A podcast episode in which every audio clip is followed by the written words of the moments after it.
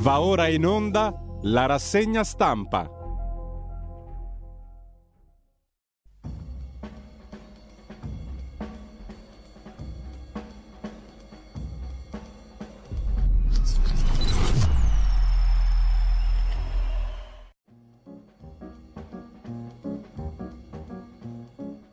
Radio Libertà, di nuovo in diretta, diamo subito la linea a Giulio Cainarca. Grazie a Federico Borsari, un buon lavoro a Federico in regia, un cordialissimo buongiorno a tutte le ascoltatrici e a tutti gli ascoltatori. Sono le 7.31, è eh, martedì 5 settembre e mh, mm, vi ricordo come al solito il sito di radiolibertà.net, la pagina Facebook con il palinsesto della giornata e andiamo subito a vedere le notizie dell'agenzia ANSA di stamani. Apertura con la cronaca nera, infermiera uccisa a coltellate, l'ex ascoltato in questura, omicidio in un palazzo a Roma, quartiere trionfale. Il corpo della 52enne era nell'androne, l'ex compagno sarebbe tra le persone ascoltate dalla polizia. Dopodiché abbiamo la politica estera, la Casa Bianca conferma, Kim andrà da Putin a Mosca per discutere di armi. Kim Jong-un, il leader della Corea del Nord. Tornando all'Italia, manovra economica, super bonus senza pace si va verso la proroga per i condomini del 110% per i lavori sui condomini. La bolletta del gas sale ad agosto, più 2,3%, i consumatori denunciano più 29 euro all'anno per famiglia, mentre stepchild adoption, adozione del, compa- del figlio del compagno, il papà biologico è malato, ok del tribunale all'adozione del bimbo da parte dell'altro papà. Morto sul lavoro un dipendente di una funivia sulle Dolomiti, stava eseguendo una manutenzione, scrive l'agenzia ANSA, poi l'economia, le imprese cercano 531.000 lavoratori, non trovano il 48%, il bollettino di Union Camere, a settembre aumentano le difficoltà di reperimento della manodopera. Intanto andiamo a vedere anche, già che ci siamo, perché l'agenzia ANSA ha una nuova veste grafica poco consultabile a mio avviso, andiamo a vedere anche la DN Kronos. La DN Kronos apre la sua prima pagina con la politica internazionale, anzi l'Ucraina. Putin apre sul grano ma con riserva. Il presidente turco Erdogan tenta la mediazione. Dopo i colloqui di soci, il presidente Putin fissa i paletti, valuta anche altre strade, ma per il presidente turco l'accordo di Istanbul svolge un ruolo chiave e lancia un appello a Kiev.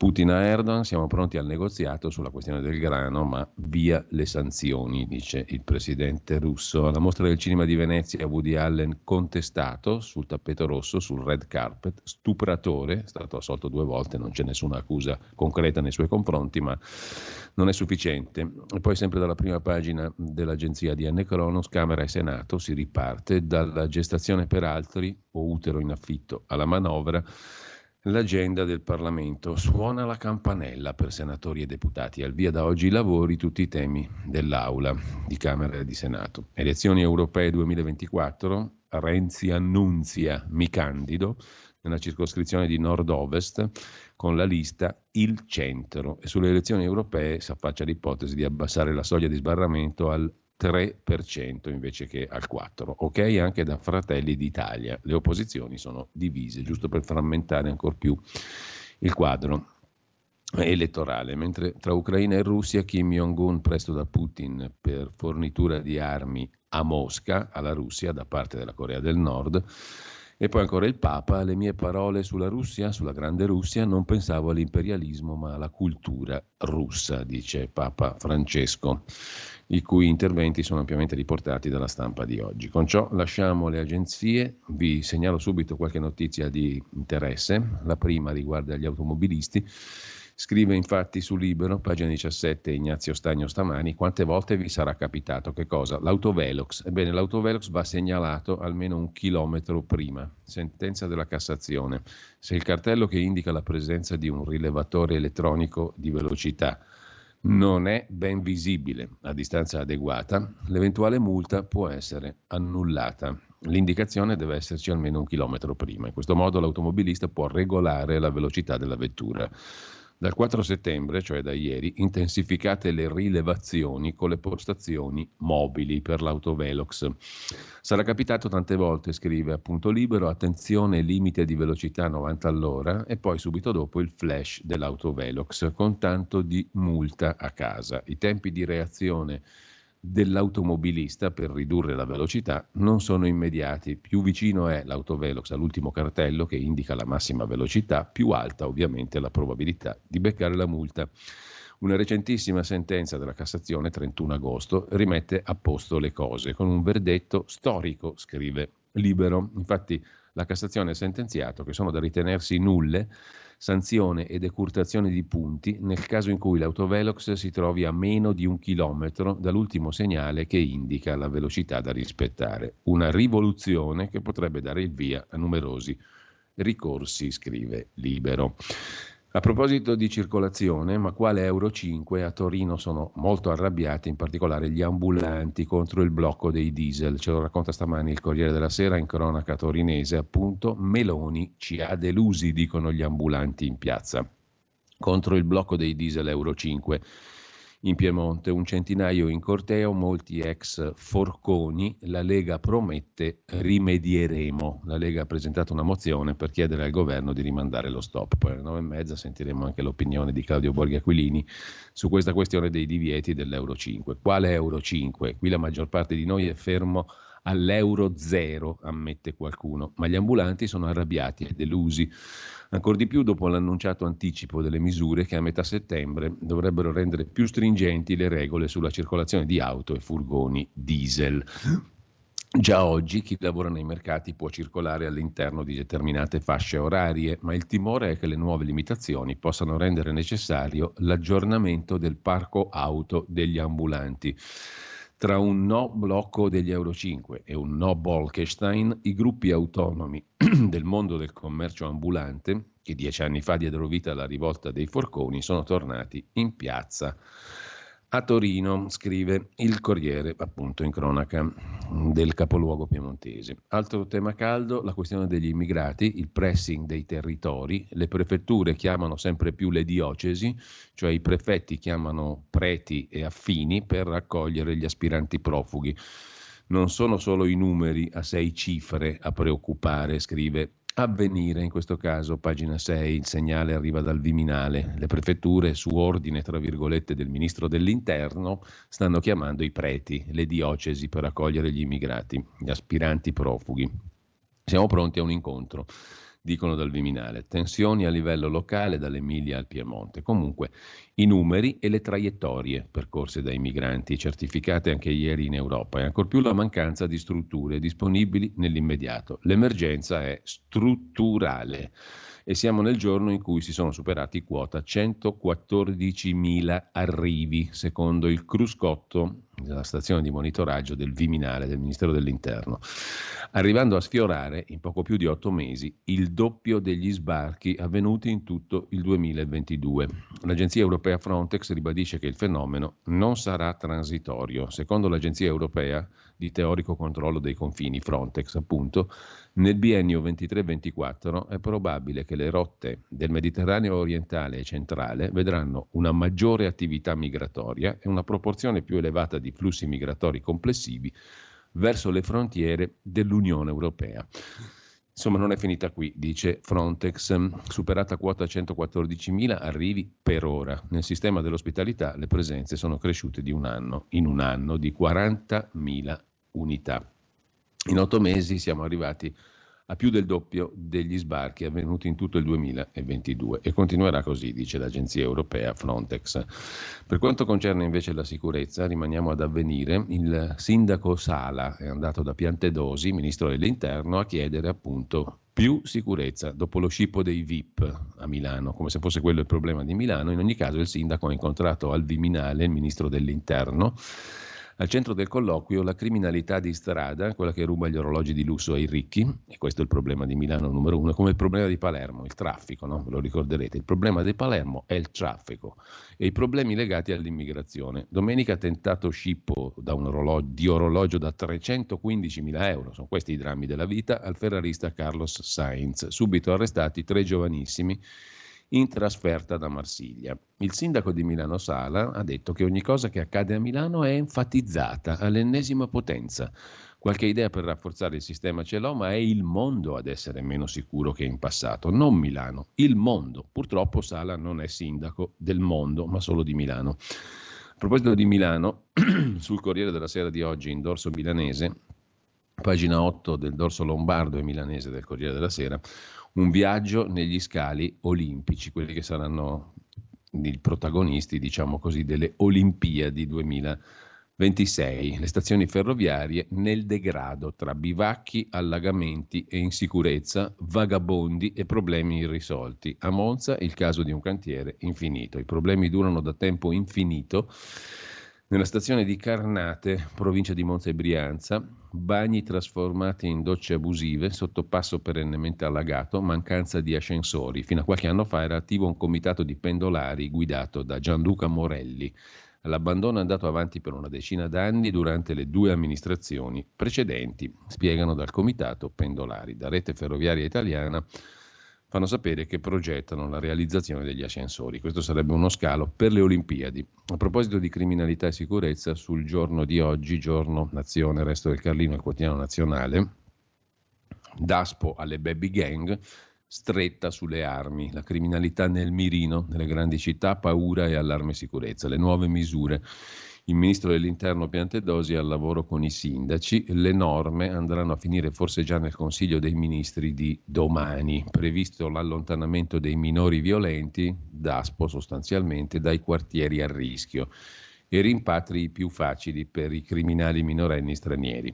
Caivano e non solo. Dunque bisogna stringere, ci vuole la stretta sull'onda della cronaca. Il governo, come deciso a fine agosto dal Premier Meloni, dal Ministro dell'Interno Piantedosi, intende, entro metà settembre, presentare un pacchetto, è da vedere se decreto o disegno di legge, su tre capitoli, misure per velocizzare e semplificare i rimpatri di migranti irregolari che hanno commesso determinati crimini, misure per aumentare le pene per chi aggredisce le forze dell'ordine e i vigili del fuoco e misure per il contrasto della criminalità minorile. Questo pacchetto di norme, la stretta di cui il governo si occuperà, lo vedremo quando uscirà. Staremo a vedere. Intanto su Napoli vi segnalo l'articolo, pagina 20, sul mattino di stamani, il quotidiano napoletano di Leandro del Gaudio, minorenni armati è stretta sugli arresti. Un report finirà al ministro della giustizia, Nordio. È il primo passo, scrive il quotidiano napoletano, del lavoro iniziato giovedì scorso dopo l'incontro con la Premier Meloni. Dopo l'orrore delle sevizie alle bambine di Caivano e l'omicidio del musicista per mano di un sedicenne, si muove la macchina organizzativa. Ieri mattina si è tenuto il Comitato Ordine Pubblico e Sicurezza per dare una svolta nel contrasto all'emergenza giovanile. In che modo? Rendendo meno spuntato il lavoro delle forze dell'ordine, favorendo arresti di minori trovati con pistole e coltelli. È un tema di cui si è discusso anche giovedì a Caivano nell'incontro avuto dai procuratori e i giudici del distretto di Corte d'Appello di Napoli con la Premier Meloni, tre ministri del governo, il capo della polizia e il prefetto Claudio Palomba. Premessa, scrive il mattino, l'emergenza dei giovani armati non è solo napoletana, ma attraversa tutte le aree metropolitane europee. Da Napoli però parte un appello frutto dell'analisi dei dati numerici. Napoli è la capitale europea di questo tipo di crimini. Da Napoli a Genova, ce lo racconta Marco Menduni sulla stampa e sul secolo XIX di stamani, i ragazzi del CEP, anche qui si parla di criminalità minorile, allo sbando. Anche qui lo Stato non ci ascolta. Nel sobborgo di Genova il malessere dei giovani tra furti, spaccio e autolesionismo. I residenti lamentano mancano i servizi, non c'è un medico, non c'è un supermercato o un tabaccaio. La testimonianza più cruda dal quartiere genovese del CEP è arrivata a febbraio con il soccorso, scrive Marco Menduni, a una persona che non riesce a muoversi autonomamente e i volontari della pubblica assistenza costretti a percorrere 400 scalini per portarlo all'ambulanza con speciale barella in grado di arrampicarsi sui gradini, il cosiddetto scoiattolo. L'ascensore che porta alle strade più in alto era guasto, è quasi sempre guasto, per la vetustà, il superutilizzo e gli atti vandalici. Il comune di Genova si è impegnato a ripristinarlo, ma si va avanti a rattoppi. Dario De Giorgi ha documentato tutto e spiega: Da quando sono venuto ad abitare qui ho lasciato che ho deciso, chiedo scusa, che non avrei lasciato sole queste persone. Così l'ascensore diventa il simbolo, in via Novella, di un quartiere irrisolto e difficile, il CEP, acronimo di Centro Edilizia Popolare. Chi abita qui non lo ama. Il nome preferito è Ca Nuova quartiere nato alle spalle del ponente di Genova a fine anni 60, gli ultimi anni del boom, nato per rispondere alla massiccia immigrazione dal sud, palazzoni sgraziati, anche se con vista mare dalla collina, strade che si avviluppano senza apparente senso o finiscono nel nulla e tornano al punto di partenza. Non c'è una piazza, c'è una specie di slargo, lo chiamano piazza ma non lo è uno di quei quartieri, commenta il responsabile della comunità di Sant'Egidio, Andrea Chiappori, di cui si parla per una ventina di giorni quando in Italia succede qualche episodio in queste realtà disagiate e poi di nuovo il silenzio. Tra gli anni 70 e 90, racconta ancora l'inviato del secolo XIX di Genova, Marco Menduni, il tessuto sociale era composto da operai e famiglie C'erano associazioni, comitati, partecipazione. Poi man mano chi ha potuto se n'è andato e il CEP è diventato una concentrazione di disagi, terminale di assegnazione di case popolari dove converge chi ha problemi. Uno studente di Voltri, racconta Sergio Casali, sul mare mi ha detto, professore, io abito a un chilometro di distanza in linea d'aria, ma sembra che in mezzo ci sia un muro.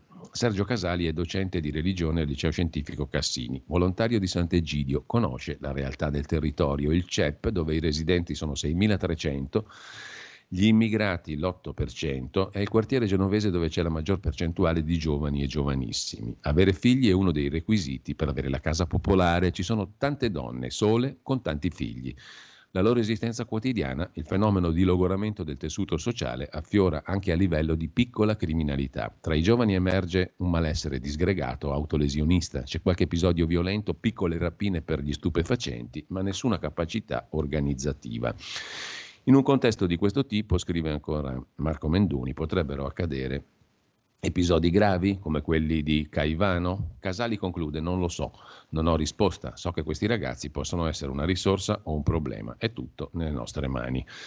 A proposito di mm, criminalità, ma anche di carcere, sul Tempo di Roma, in primissimo piano, due pagine, pagina 2 pagina 3, l'emergenza sovraffollamento, la questione carceri e stranieri. Un detenuto su tre è straniero e nessuno vuole lasciare l'Italia sono poco meno di 20.000, sul totale della popolazione carceraria pesano per il 31,3%. Basta un loro no per bloccare il trasferimento nel paese d'origine. Da febbraio al Ministero manca il responsabile per gli accordi internazionali. Dal Ministero di Giustizia fanno sapere che per poter scambiare i reclusi è necessario che sia in vigore un accordo internazionale bilaterale, che è una vecchissima questione peraltro.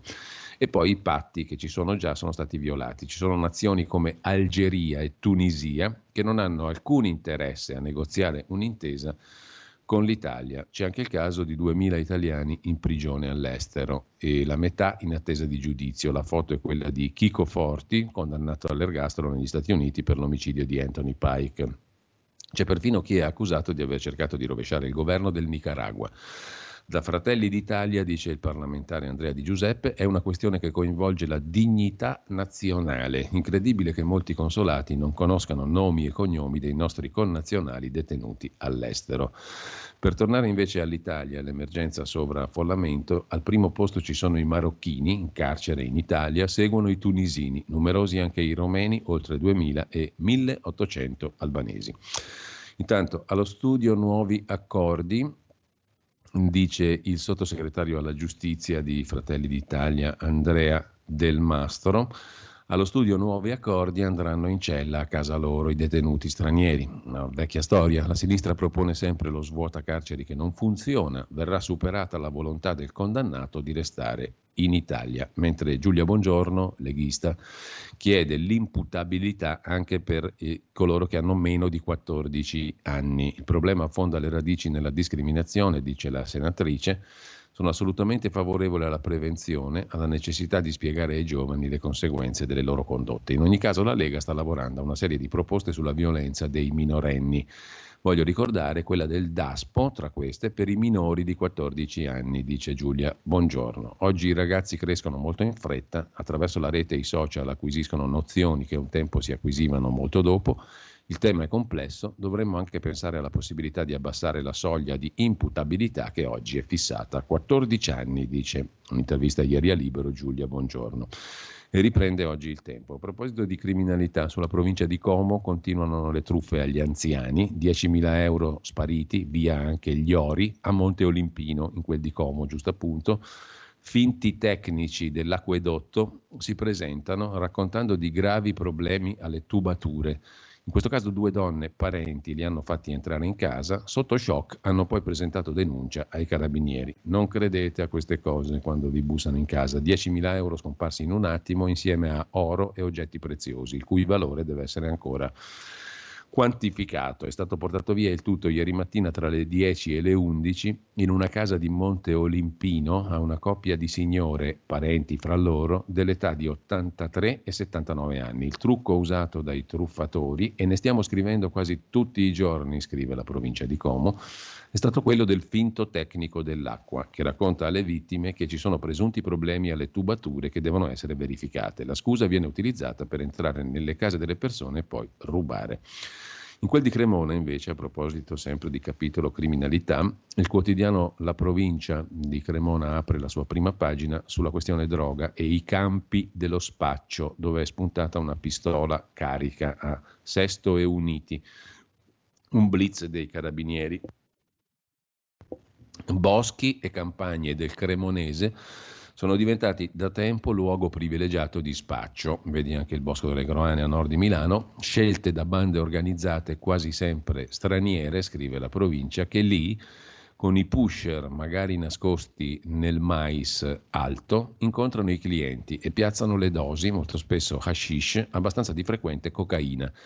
Le inchieste svolte di recente hanno dimostrato che le gang si sono spartite il territorio cremonese e per difenderlo non esitano a ricorrere alla violenza, pestaggi, spedizioni punitive.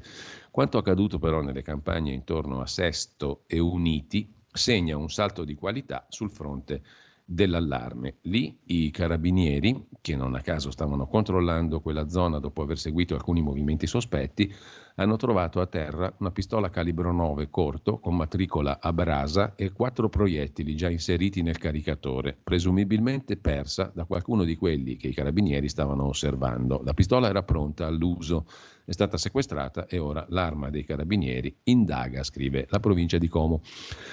Torniamo a Milano, la scelta di privatizzare i parchi, il sindaco Salla, che non è ancora sindaco del mondo, la difende, i parchi dati ai costruttori, non è privatizzazione, è buon senso, dice il sindaco di Milano. Il dibattito sui futuri progetti dagli ex scali ferroviari ai nuovi quartieri, ma nel PD ci sono dubbi da parte di alcuni consiglieri comunali ribelli. Questa deriva di privatizzazione va evitata, dice qualcuno nel Partito Democratico. Cambiando argomento e andando su una scena più ampia, c'è da segnalare che l'Italia sta aprendo canali con l'Arabia Saudita. Renzi è stato un precursore. Il nuovo corso di Bin Salman è un'occasione per il bel paese, scrive Gian Michalessin oggi commentando il tutto su Il Giornale. Protagonista in particolare il ministro Urso, il ministro delle imprese e del Made in Italy, che ha incontrato il ministro saudita per gli investimenti Khalid al-Fali. Italia e Arabia Saudita tornano a parlarsi. Soci o rivali, scrive Gian Michalessin. A giudicare dalla lotta fra l'Italia e l'Arabia Saudita per aggiudicarsi l'Expo 2030 si penserebbe rivali, ma con buona pace dell'ambasciatore Giampiero Massolo, a cui spetta l'impossibile missione di regalarci l'Expo 2030, le nostre speranze sono al lumicino e le colpe non sono di Massolo. Come per i mondiali di calcio e le Olimpiadi, la probabilità di conquistare Expo è sempre proporzionale alla possibilità e volontà di ungere le maniglie giuste. Su questo la competizione con gli arabi è impossibile. Nella prospettiva, la determinazione dei sauditi, Expo 2030 è condizio sine qua non. Insomma, l'Arabia Saudita vincerà senza dubbio.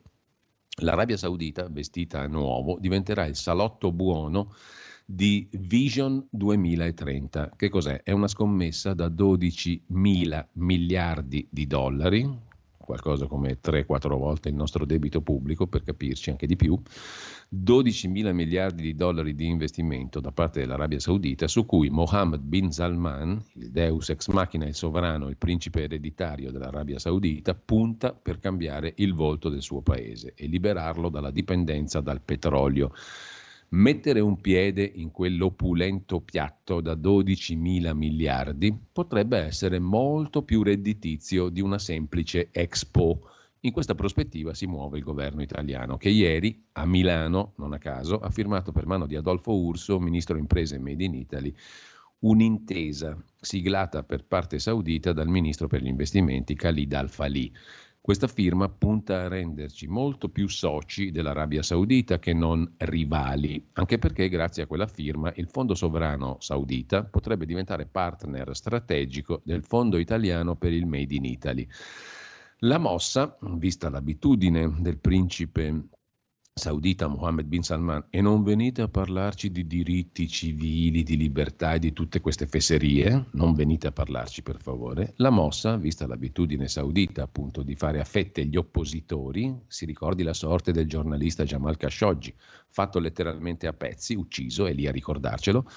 Ebbene, questa mossa, scrive Gian Michele Sin, non è certo facilmente digeribile sul piano dell'etica politica, mettetevi pure a ridere, anche perché se, come afferma il ministro Urso, il nostro modello sociale e produttivo è quello ideale per l'Arabia Saudita, lo ha detto Urso, lo stesso non può dirsi per la mentalità di imprenditori e imprenditrici italiani che potrebbero avere difficoltà a muoversi nell'oscurantismo del regno eh, saudita, un regno dove si decapitano gli oppositori in piazza, si punisce con la galera l'esibizione di un crocefisso, si impongono limiti intollerabili alla libertà delle donne. Insomma, cosa volete che sia?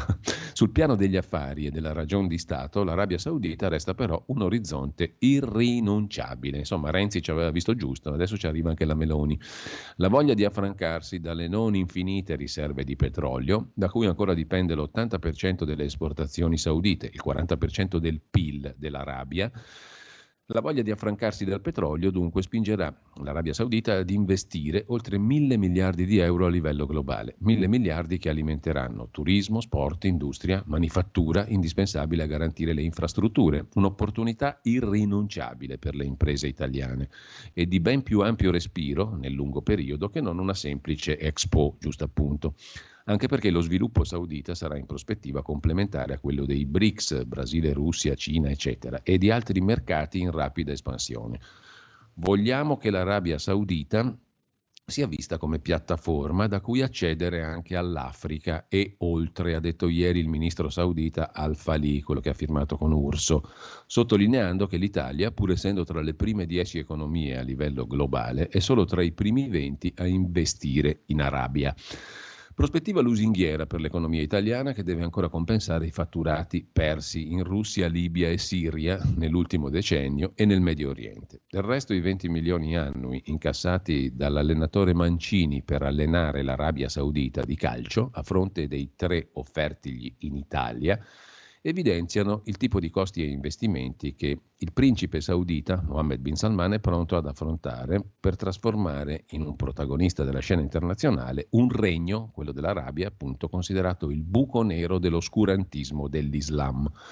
Per riuscirci, dopo aver fatto a pezzi gli oppositori della fratellanza musulmana e aver decapitato con pugno di ferro la minoranza sciita iraniana, Mohammed bin Salman ha anche ridimensionato l'influenza di quei leader del pensiero wahhabita, radicale islamico, che rappresentavano un ostacolo insuperabile per i rapporti internazionali. I risultati faticano a vedersi, conclude Michele Sin ma certamente lo sviluppo e l'apertura ai mercati possono aiutare. L'Italia ha solo da guadagnarci. Si possono chiedere anche consulenze ulteriori a Renzi, che già si fa pagare per quelle ai sauditi, magari si farà pagare anche da Giorgia Meloni, visto che è esperto del ramo saudita.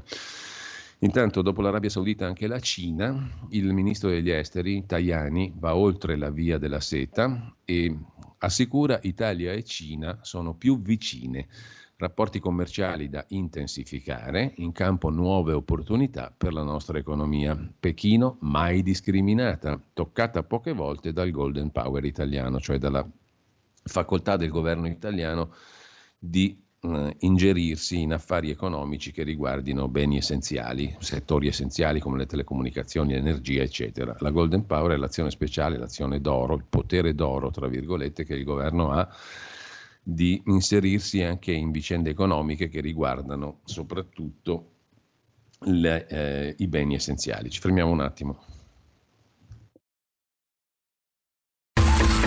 Ehi tu, non trovi più il segnale di Radio Libertà sulla tua radio DAB? Non disperarti, risintonizza. Sì, ma come? È facile, tasto menu, poi scegli il tasto corrispondente alla ricerca automatica dei canali, attendi qualche minuto e tutte le stazioni DAB della tua zona saranno disponibili. Stai ascoltando Radio Libertà. La tua voce libera, senza filtri né censura. La tua radio. E la linea torna a Giulio Cainarca. Dicevamo dunque che mm, la via della seta no, non va bene, però tutto sommato la sostanza la manteniamo buona, cioè gli accordi con la Cina vanno bene, quindi via della setta no, ma anche sì, ma anche un po' sì, sì, ma anche un po' no, eccetera, eccetera. Insomma, uscite, uscire in maniera soft dagli accordi sulla via della seta presi dal governo Conte, un po' come il super bonus. No, ma anche sì, sì, ma anche no. Non è così pessimo, però dobbiamo dire che fa schifo. Tenere vivo il rapporto con la Cina da una parte rafforzando gli scambi commerciali tra l'Italia e Pechino, appunto, dall'altra uscendo in maniera soft, scrive il giornale, dagli accordi sulla via della seta presi dal governo Conte. Così il ministro degli esteri Tajani ha fatto il punto sulla missione commerciale in Cina appena terminata, una visita che lo ha portato a presiedere col ministro degli esteri cinese Wang Yi la sessione plenaria del Comitato Intergovernativo Italia-Cina, la prima dal 2020, impegno a cui si sono aggiunti gli incontri bilaterali con il Ministro del Commercio e col Ministro degli Esteri stesso, tema centrale il rilancio del dialogo Italia-Cina. Nel quadro del partenariato strategico globale istituito nel lontano 2004 dal Presidente Berlusconi e dall'allora primo ministro cinese Wen Jiabao, partendo da un presupposto 34 miliardi di euro di interscambio Italia-Cina nel primo semestre 2023. La Cina è il primo partner commerciale dell'Italia in Asia e ha importanza primaria per le nostre imprese per i nostri prodotti, così sul giornale di oggi. Cambiando completamente argomento, prima di andare alle prime pagine in senso stretto di oggi, vi segnalo sul Fatto Quotidiano, pagina 16, una vicenda di cui ci occupammo tantissimi anni fa a Radio Padania Libera, anche col collega Nicola Piccenna, sulla scorta di alcuni elementi che avevano fatto riaprire un vecchio caso, elementi che avevano fatto parte di un'indagine dell'allora pubblico ministero Luigi De Magistris, poi tutto è finito nuovamente nel nulla, come è finito di nuovo nel nulla adesso la vicenda dei fidanzatini di Policoro, qualcuno se li ricorderà. Policoro e il mistero dei fidanzati morti senza avere giustizia. C'era una mamma che lottava per riaprire la vicenda e c'era una mamma che di un'altra ragazza, Elisa Claps, che aveva lottato per questo caso di Policoro. Ebbene, tutto è finito nel nulla, sono stati avvelenati dal monossido, è finita banalmente così. Di certo, scrive oggi il Fatto Quotidiano, c'è che sono morti e la loro vicenda ha lasciato una lunga coda, 35 anni, scanditi dalla lotta di una mamma coraggio, Olimpia Fuini, che non ha mai mollato nella ricerca di una risposta di giustizia che ancora non è arrivata dopo due riesumazioni di cadaveri e cinque perizie.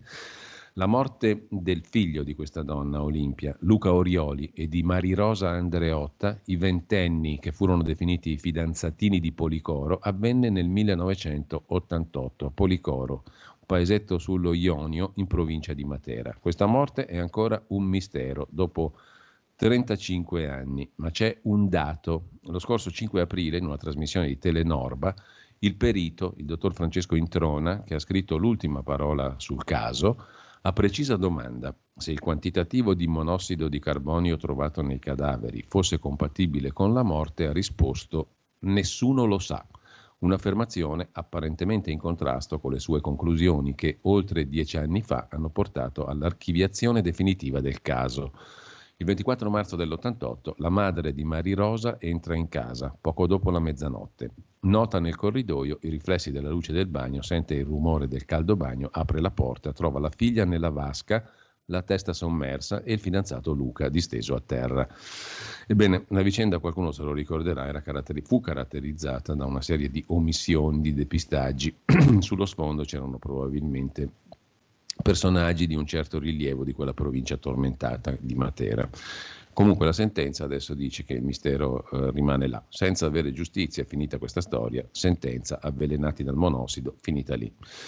Per quanto concerne invece l'altra vicenda di questi giorni, Giuliano Amato che parla oggi, c'è una sua lettera su Repubblica, in prima pagina poi la vediamo, nota Camilla Conti invece sulla verità, che parla di Ustica Amato, sulla storia che non passa, come scrive la verità. Camilla Conti scrive appunto oggi a pagina 7, se Giuliano Amato vuole davvero fare chiarezza sul passato, non parli di Ustica, ci racconti qualcosa di qualcos'altro, ovvero dei suoi legami con il Monte dei Paschi di Siena la storia della banca salvata dallo Stato è intrecciata alla carriera di Giuliano Amato, dalla privatizzazione avviata con una sua legge all'amicizia con il gran capo di Montepaschi, ovvero Giuseppe Mussari, presidente di Montepaschi dal 2006 al 2012.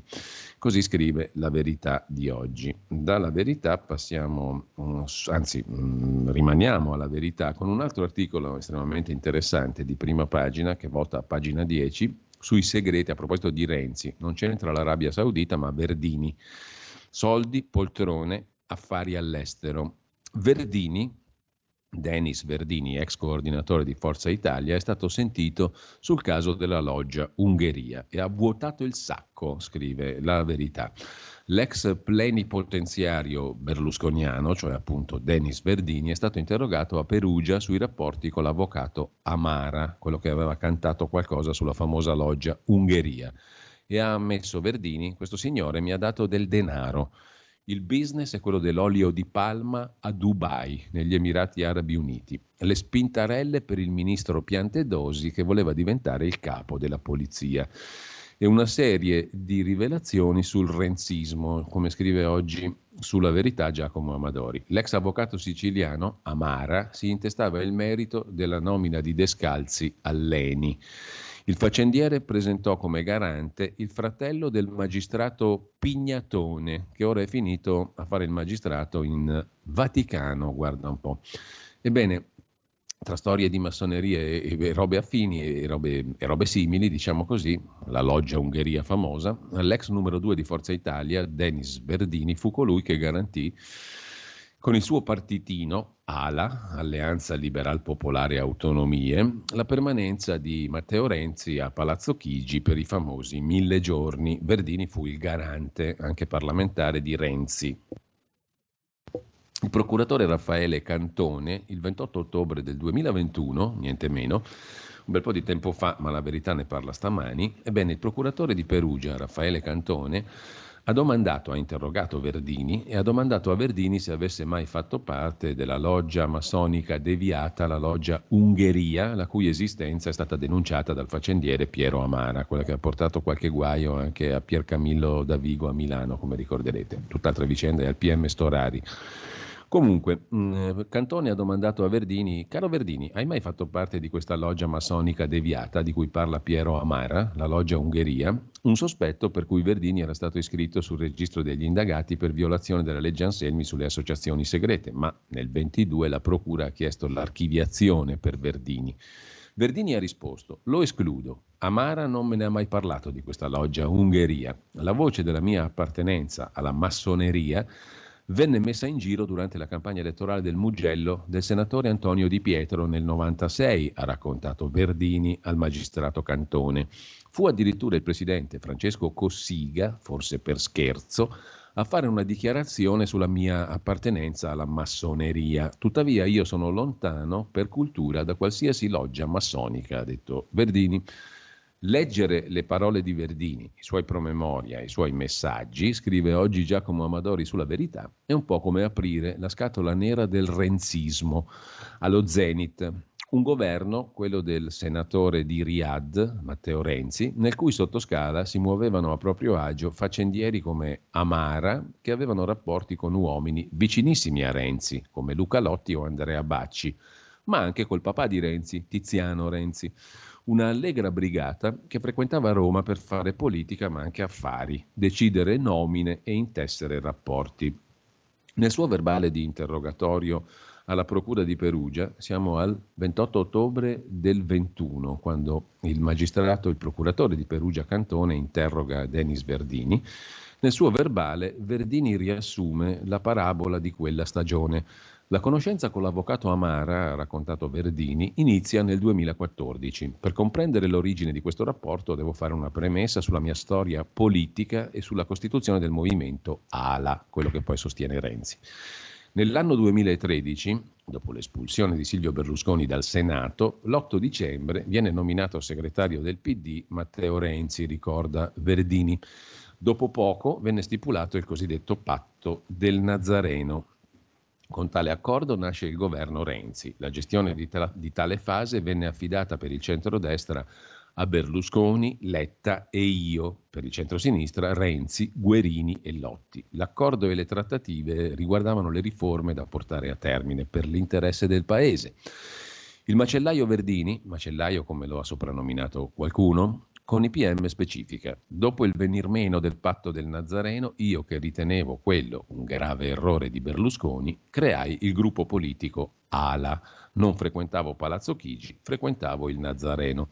Il resoconto di Verdini tocca la questione delle poltrone delle società partecipate dallo Stato, le nomine e via dicendo. Tutto il resto ve lo potete ciucciare sulla verità di oggi, scusate il vocabolo, il verbo poco elegante.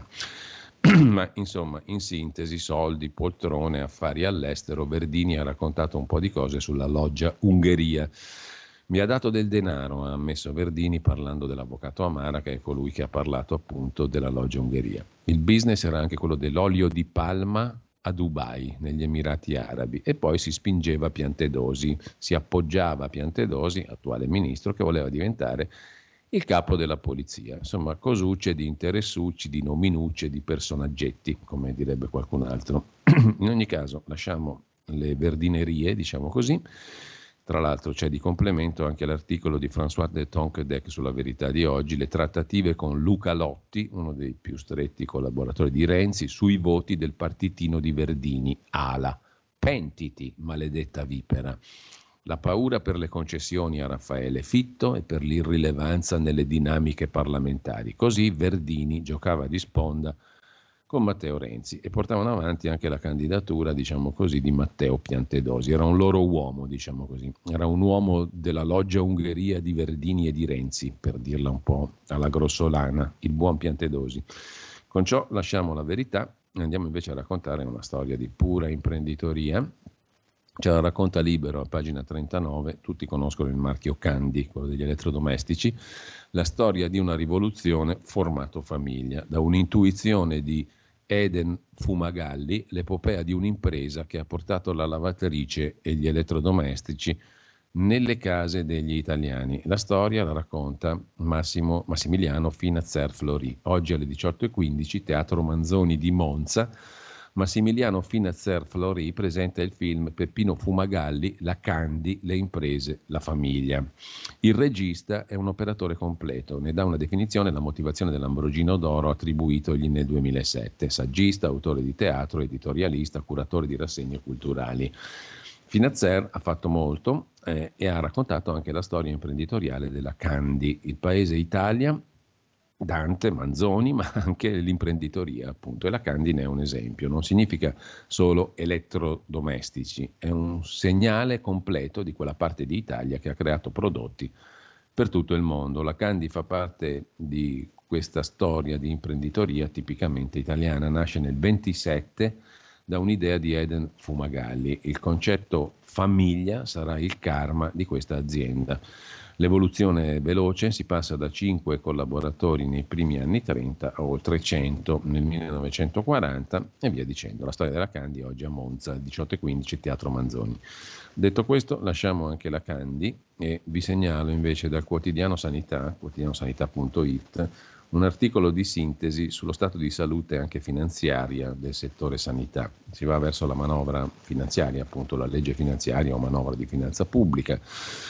Altro che risparmi, scrive Giovanni Rodriguez, il Servizio Sanitario Nazionale Italiano già oggi fa miracoli, esiti sopra la media europea a fronte di un sottofinanziamento e di carenze di personale. Siamo sicuri che in sanità ci siano ancora ampi margini di risparmio? si domanda Rodriguez.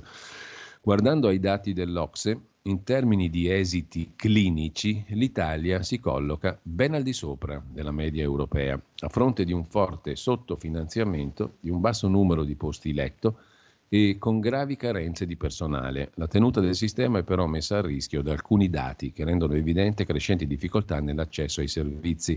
La priorità è quella di far crescere gli investimenti, investire nel personale, migliorare alcuni aspetti legati alla prevenzione. Altro che risparmi, scrive quotidiano sanità.it.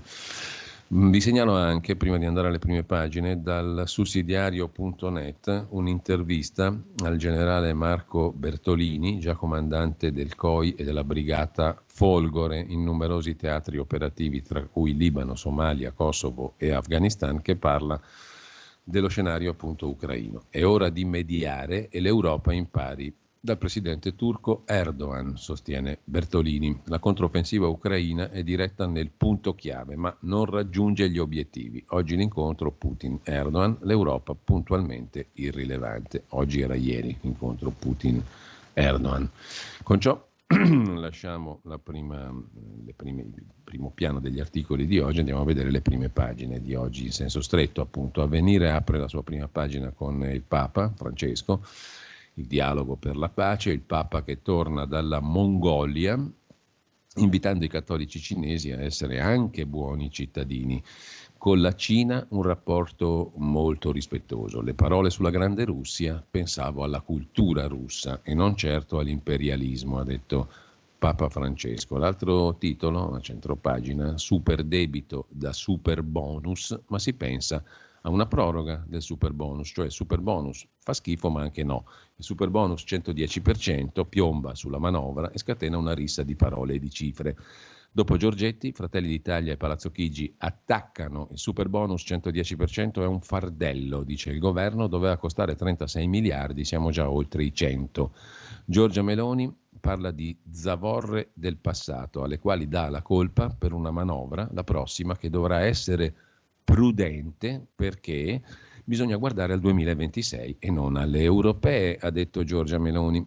Conte e il PD non ci stanno, difendono il super bonus che dicono Conte e Partito Democratico, ha spinto il PIL quando la Premier era all'opposizione e protestava perché voleva estenderlo. Ma mentre si polemizza spunta l'ipotesi di una ennesima proroga del super bonus per i condomini, una finestra per incassare il 110% dei lavori anche dopo il 2023 se il cantiere sarà in buono stato di avanzamento. Nel frattempo la discussione sulla legge di bilancio risente delle strategie dei partiti sul voto europeo del 2024. C'è la disponibilità di Fratelli d'Italia, subito contrastata però da Forza Italia, ad abbassare la soglia della legge elettorale dal 4 al 3% per fare un favore a Renzi sostanzialmente e non solo. Renzi annuncia mi candido con il marchio Il Centro. Questo in sintesi in prima pagina su Avvenire. La questione dei morti sul lavoro dopo la tragedia ferroviaria di Vercelli, basta subappalti, una prassi iniziare in anticipo a lavorare sui binari. Non abbiamo più parole, recita lo striscione che i lavoratori tengono alto. Oltre 2000 persone con lutto al braccio, lo sguardo livido, in silenzio, ci sono anche le famiglie di Kevin, Michael e gli altri operai travolti dal treno l'altra notte a Brandizzo. Tra le bandiere CGL e Cisle Will anche le foto dei loro cari. Le tengono strette, la gente si avvicina per stringere loro le mani. Vercelli, città in lutto. Basta subappalti ed era una prassi iniziare a lavorare in anticipo sui binari, scrive Avvenire in prima pagina. Lasciamo Avvenire, andiamo a vedere il Corriere della Sera. L'apertura di oggi è dedicata a alla Russia e all'Ucraina l'accordo sul grano non c'è, Putin ha detto l'intesa soltanto se l'Occidente toglie le sanzioni, l'Ucraina risponde è impossibile negoziare con Putin, uno colloquio di tre ore fra Putin e Erdogan. Mosca apre all'invio di cereali però in sei paesi africani. Per quanto concerne la strage di Brandizzo, treni, lavori, allarme a vista, vi avviso, voi scappate. Insomma, gli interrogatori hanno a quanto pare fatto emergere che esisteva un metodo di lavoro con allarme a vista del tipo vi avviso se arriva il treno, voi scappate. Così sul Corriere in prima pagina. Sempre dalla prima pagina del Corriere della Sera, Renzi in corsa per le europee, abbiamo già visto, il PNRR accelera la trattativa sulla quarta rata e sulla revisione, il Papa e le parole sulla Russia e la sua cultura, la cultura russa che va difesa, dice il Papa. Mario Sensini che si occupa del super bonus, il governo studia una via d'uscita, ipotesi conversione dei crediti in titoli di Stato. Dal Corriere passiamo alla prima pagina del Fatto Quotidiano di Marco Travaglio. Il titolo principale è dedicato proprio al super bonus e alle super balle per coprire la manovretta. La legge di bilancio, la finanziaria, è senza soldi per altri motivi, non per il super bonus, che diventa un capro espiatorio secondo il Fatto Quotidiano. Il governo parla di 140 miliardi, ma è il costo totale di tre anni di super bonus e ora è in frenata. Meloni chiede tagli, ma c'è l'alto là dei ministeri. Intanto però litigano sulla RAI, scrive il fatto. PD e 5 Stelle denunciano dopo il salario minimo la prossima battaglia unitaria sarà contro il boom della sanità privata. Hanno scoperto che la sanità deve essere pubblica, PD e 5 Stelle, mentre il numero 2 dell'antimafia candida a Foggia un parente del boss, Forza Mafia, cioè Forza Italia, boccia il decreto Nordio sulle intercettazioni ai clan. I due sono in corsa per il comune, hanno in famiglia persone legate ai clan. Ad appoggiare questo tal Di Mauro, la segreteria regionale di Forza Italia, guidata dal vicepresidente della commissione antimafia. A pagina 8 c'è il racconto di questo fattaccio in relazione alle amministrative a Foggia, secondo Antonio Massari e Tommaso Panza. Il forzista numero due della commissione antimafia candida a sindaco il parente di un boss mafioso ucciso. La scelta di Dattis, il big pugliese di Forza Italia. Si chiama Mauro Dattis è responsabile di Forza Italia in Puglia e vicepresidente della commissione antimafia.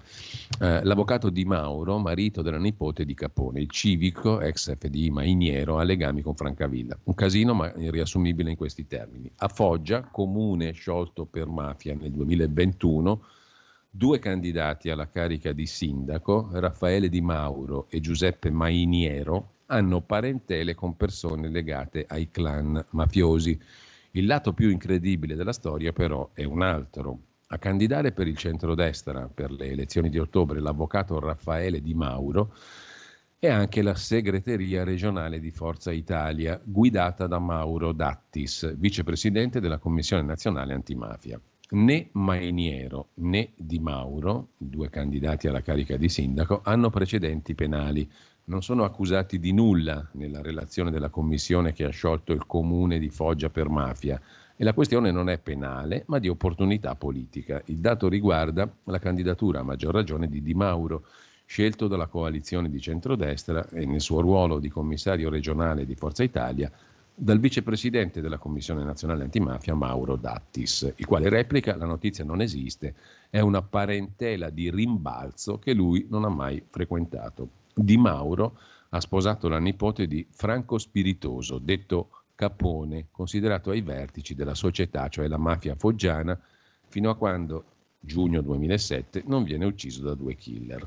Insomma, la storia è quella di una parentela discutibile, ma roba vecchia. Mm, non so se ci sia molto sugo in questa notizia, comunque il, il fatto la spara in prima pagina. In ogni caso, dal fatto ancora cosa abbiamo di interessante, i quattro viceré eterni, c'è gente che vorrebbe governare le regioni a vita, sono Zaia, Bonaccini, De Luca e Emiliano, denuncia il fatto quotidiano, per la Procura di Napoli il magistrato Gratteri ha i voti, sarebbe vicina la nomina, la nomina la fa il plenum del Consiglio Superiore della Magistratura il 13 settembre prossimo. E poi la via della seta è un affare, ma non la rinnovano. La rinnovano in un'altra maniera, come abbiamo visto, tenendo buona o cercando di farlo la sostanza dei rapporti con la Cina. La frase sopra la testata del fatto di oggi, l'ultima di Renzi, mi candido in Europa col marchio Il Centro, ha detto Renzi, ma è già senatore, il quorum è al 4%, anche se vorrebbero abbassarlo e Fratelli d'Italia ha detto ok al 3%, e se eletto non potrebbe più prendere soldi dall'Arabia Saudita di Bin Salman e compagnia. Così il fatto. Lollo Palmiro è invece il titolo del pezzo di Marco Travaglio. Potevamo stupirvi con Giorgetti, il quale, poverino, ha il mal di pancia perché col super bonus, ha detto Giorgetti, hanno mangiato tutto e noi paghiamo il conto. E non si è accorto di essere ministro da due anni e mezzo, in due governi che hanno cambiato le regole una quindicina di volte, ma non hanno mai abolito il super bonus. Potevamo stupirvi con lo statista di Rignano che si candida in Europa, Renzi, col brand, ha detto lui brand, non partito, non si chiama più partito, si chiama brand, cioè in termini di marketing il marchio, appunto, il brand, il centro, non con un partito, li ha distrutti tutti i suoi, nota Travaglio, con una lista ma col famoso brand che crea un'atmosfera come il vecchia Romagna etichetta nera, dimenticando che un senatore non può essere eurodeputato e un eurodeputato non può farsi pagare da Bin Salman. Ma tanto il problema neanche si porrà, cioè come a dire Renzi non arriva neanche al 3% alle prossime europee.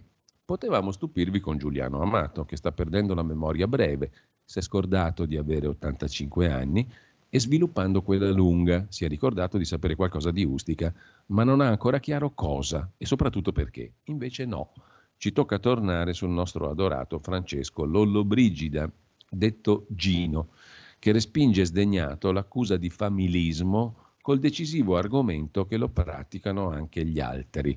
Ha detto Lollobrigida, non mi pare che si sia detto nulla su coppie come Togliatti e Iotti, o più recentemente Franceschini e la compagna, Fratoianni e la moglie, Fassino e sua moglie.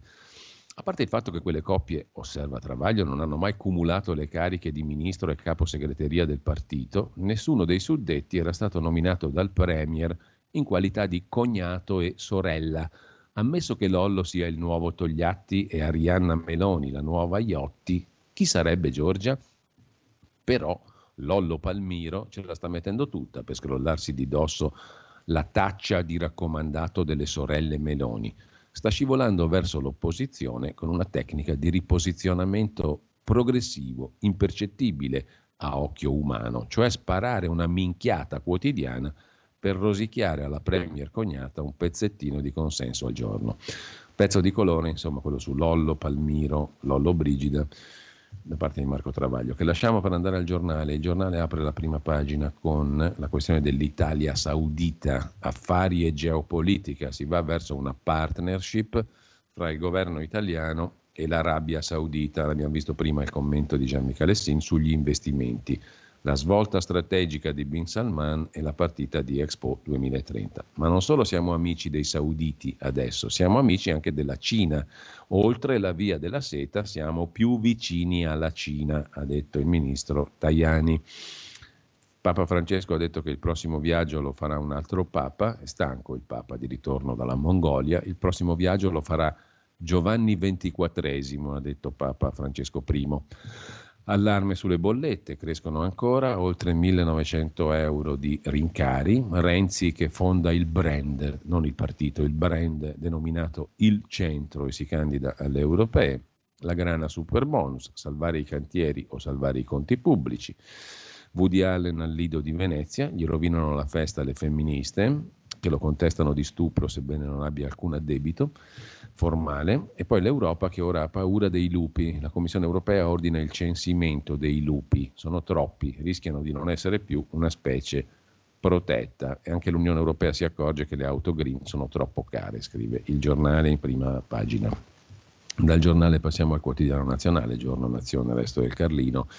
L'argomento principale, poi l'abbiamo visto prima, è quello della sicurezza, il DASPO contro le baby gang. Il governo vuole varare nuove misure contro la criminalità dei minorenni, tipo l'allontanamento dai quartieri a rischio, il DASPO, e la stretta sulle armi, cioè i minorenni non possono girare armati.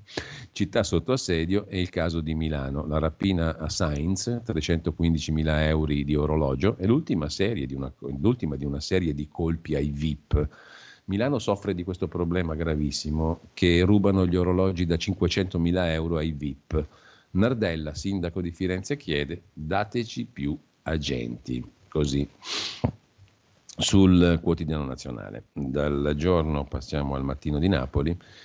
Il mattino apre con le case dei clan, in quel di Caivano e non solo, al Parco Verde c'è un piano per gli sgomberi. Lo Stato sfratterà i camorristi dagli alloggi popolari del Parco Verde occupati abusivamente. Ne riparliamo tra un annetto, vediamo cosa è successo.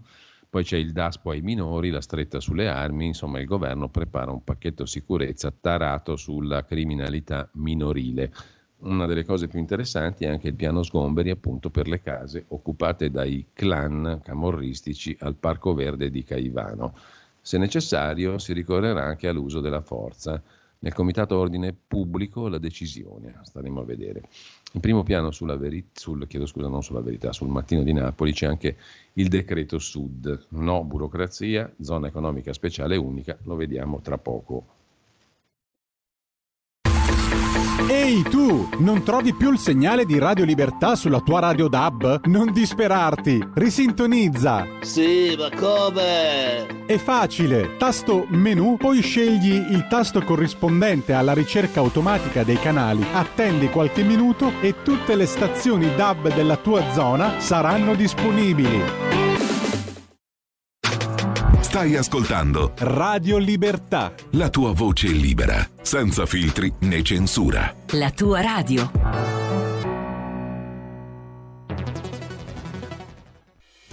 Quotidiano di Sicilia, il quotidiano d'Italia, l'informazione che ribalta i luoghi comuni, una vera visione dei fatti, l'Italia vista da sud. Ogni siciliano che vive in Italia e nel mondo è una risorsa, è protagonista della crescita della nostra nazione dai forza alla crescita della nostra isola, abbonandoti al QDS digitale più archivio a soli 99 euro annui. Quotidiano di Sicilia, il quotidiano d'Italia, una scelta di valore.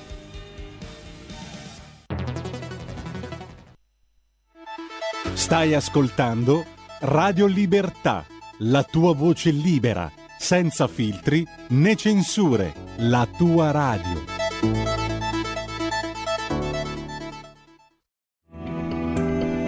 Il meteo.it presenta le previsioni del giorno. L'anticiclone Bacco domina sostanzialmente la scena sul nostro paese, disturbato però al sud da una goccia fredda in quota. Nella prima parte della giornata bel tempo prevalente, da segnalare addensamenti al nord-ovest e all'estremo sud, con tanto vento sulle Adriatiche.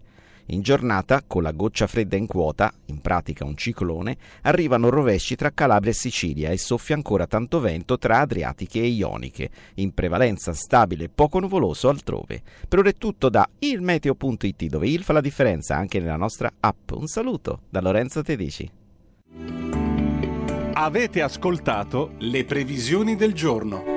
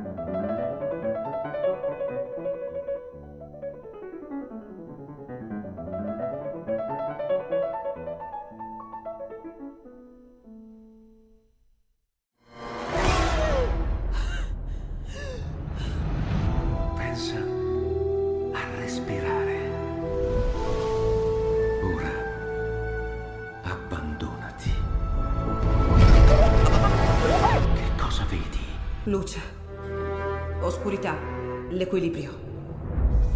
È tanto più grande. C'è stato un risveglio.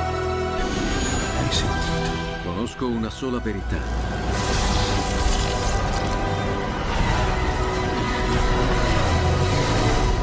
Movie Time ti fa entrare nel vivo del cinema, ti fa sentire come se fossi tu il protagonista del grande schermo.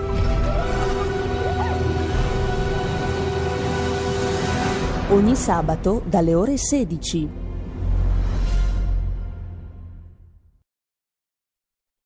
Abbiamo ascoltato la sonata numero 5 in La maggiore, opera 17, Allegro. Suonava Daniel Trifonov e il compositore era Johann Christian Bach.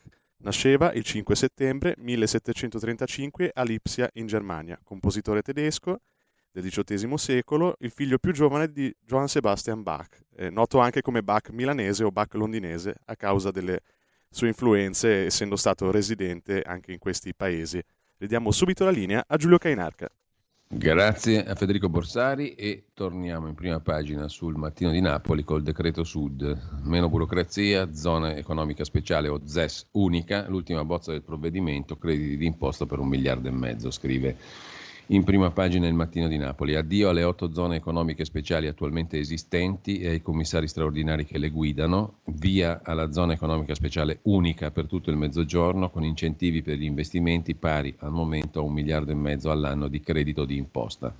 Piano strategico triennale per definire gli obiettivi in raccordo col PNRR sono alcuni dei punti della bozza del nuovo decreto Sud all'esame del governo. Una forte accelerazione anche in direzione del superamento di ogni rallentamento burocratico. In prima pagina poi sul quotidiano napoletano il professor Luca Ricolfi, sostenere chi merita è la vera rivoluzione, pagina 34 il commento su uno dei temi privilegiati di analisi del professor Ricolfi, ovvero appunto il riconoscimento del merito, sostenere chi merita è la vera rivoluzione. E scrive Ricolfi in prima pagina, appunto sul quotidiano napoletano, se vogliono capire fino in fondo perché a tanti l'idea di premiare i capaci e i meritevoli non piace o addirittura suscita ribellione, dobbiamo entrare nella testa dei detrattori del merito. Si intitola al merito anche il Ministero dell'Istruzione, come sapete, con questo nuovo governo, il ministro Valditara. Dobbiamo provare a ricostruire la logica di chi si oppone al merito, perché una logica esiste. È una logica sbagliata,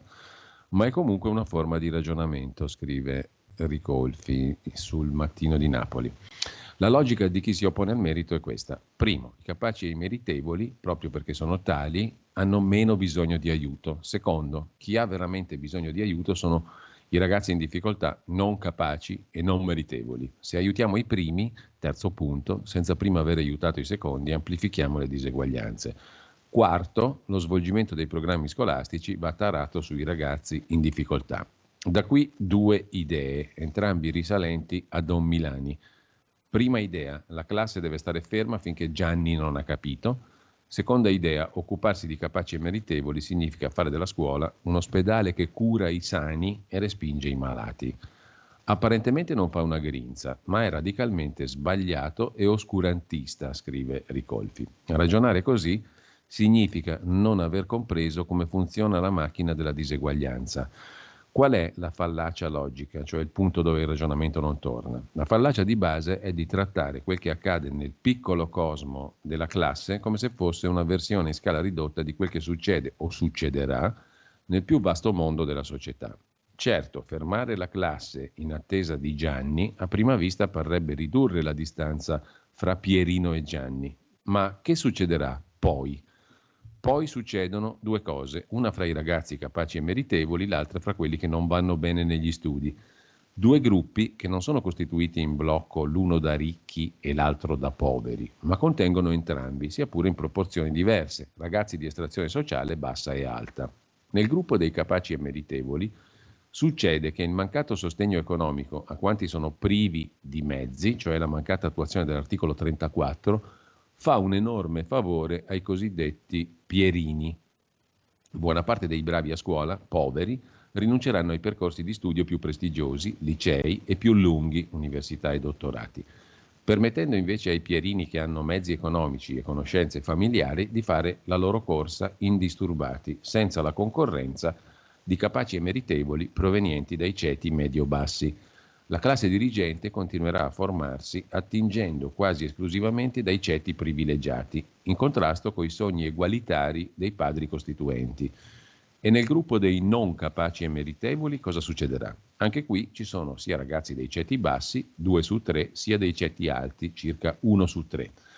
Il fatto che la classe sia stata ferma e abbia imparato meno del dovuto produrrà effetti di segno opposto ai due estremi della scala sociale. I figli dei ceti medio-alti andranno avanti a dispetto di tutto, perché il deficit di preparazione verrà compensato dalle risorse familiari e dalle raccomandazioni, reddito, ricchezza, ripetizioni private, possibilità di prolungare gli anni di studio indefinitamente e poi sul mercato del lavoro la preziosa risorsa delle conoscenze familiari, mentre i figli dei ceti medio-bassi, le cui uniche risorse sono conoscenza e preparazione, pagheranno carissime le lacune e i deficit accumulati nei primi cicli di studio.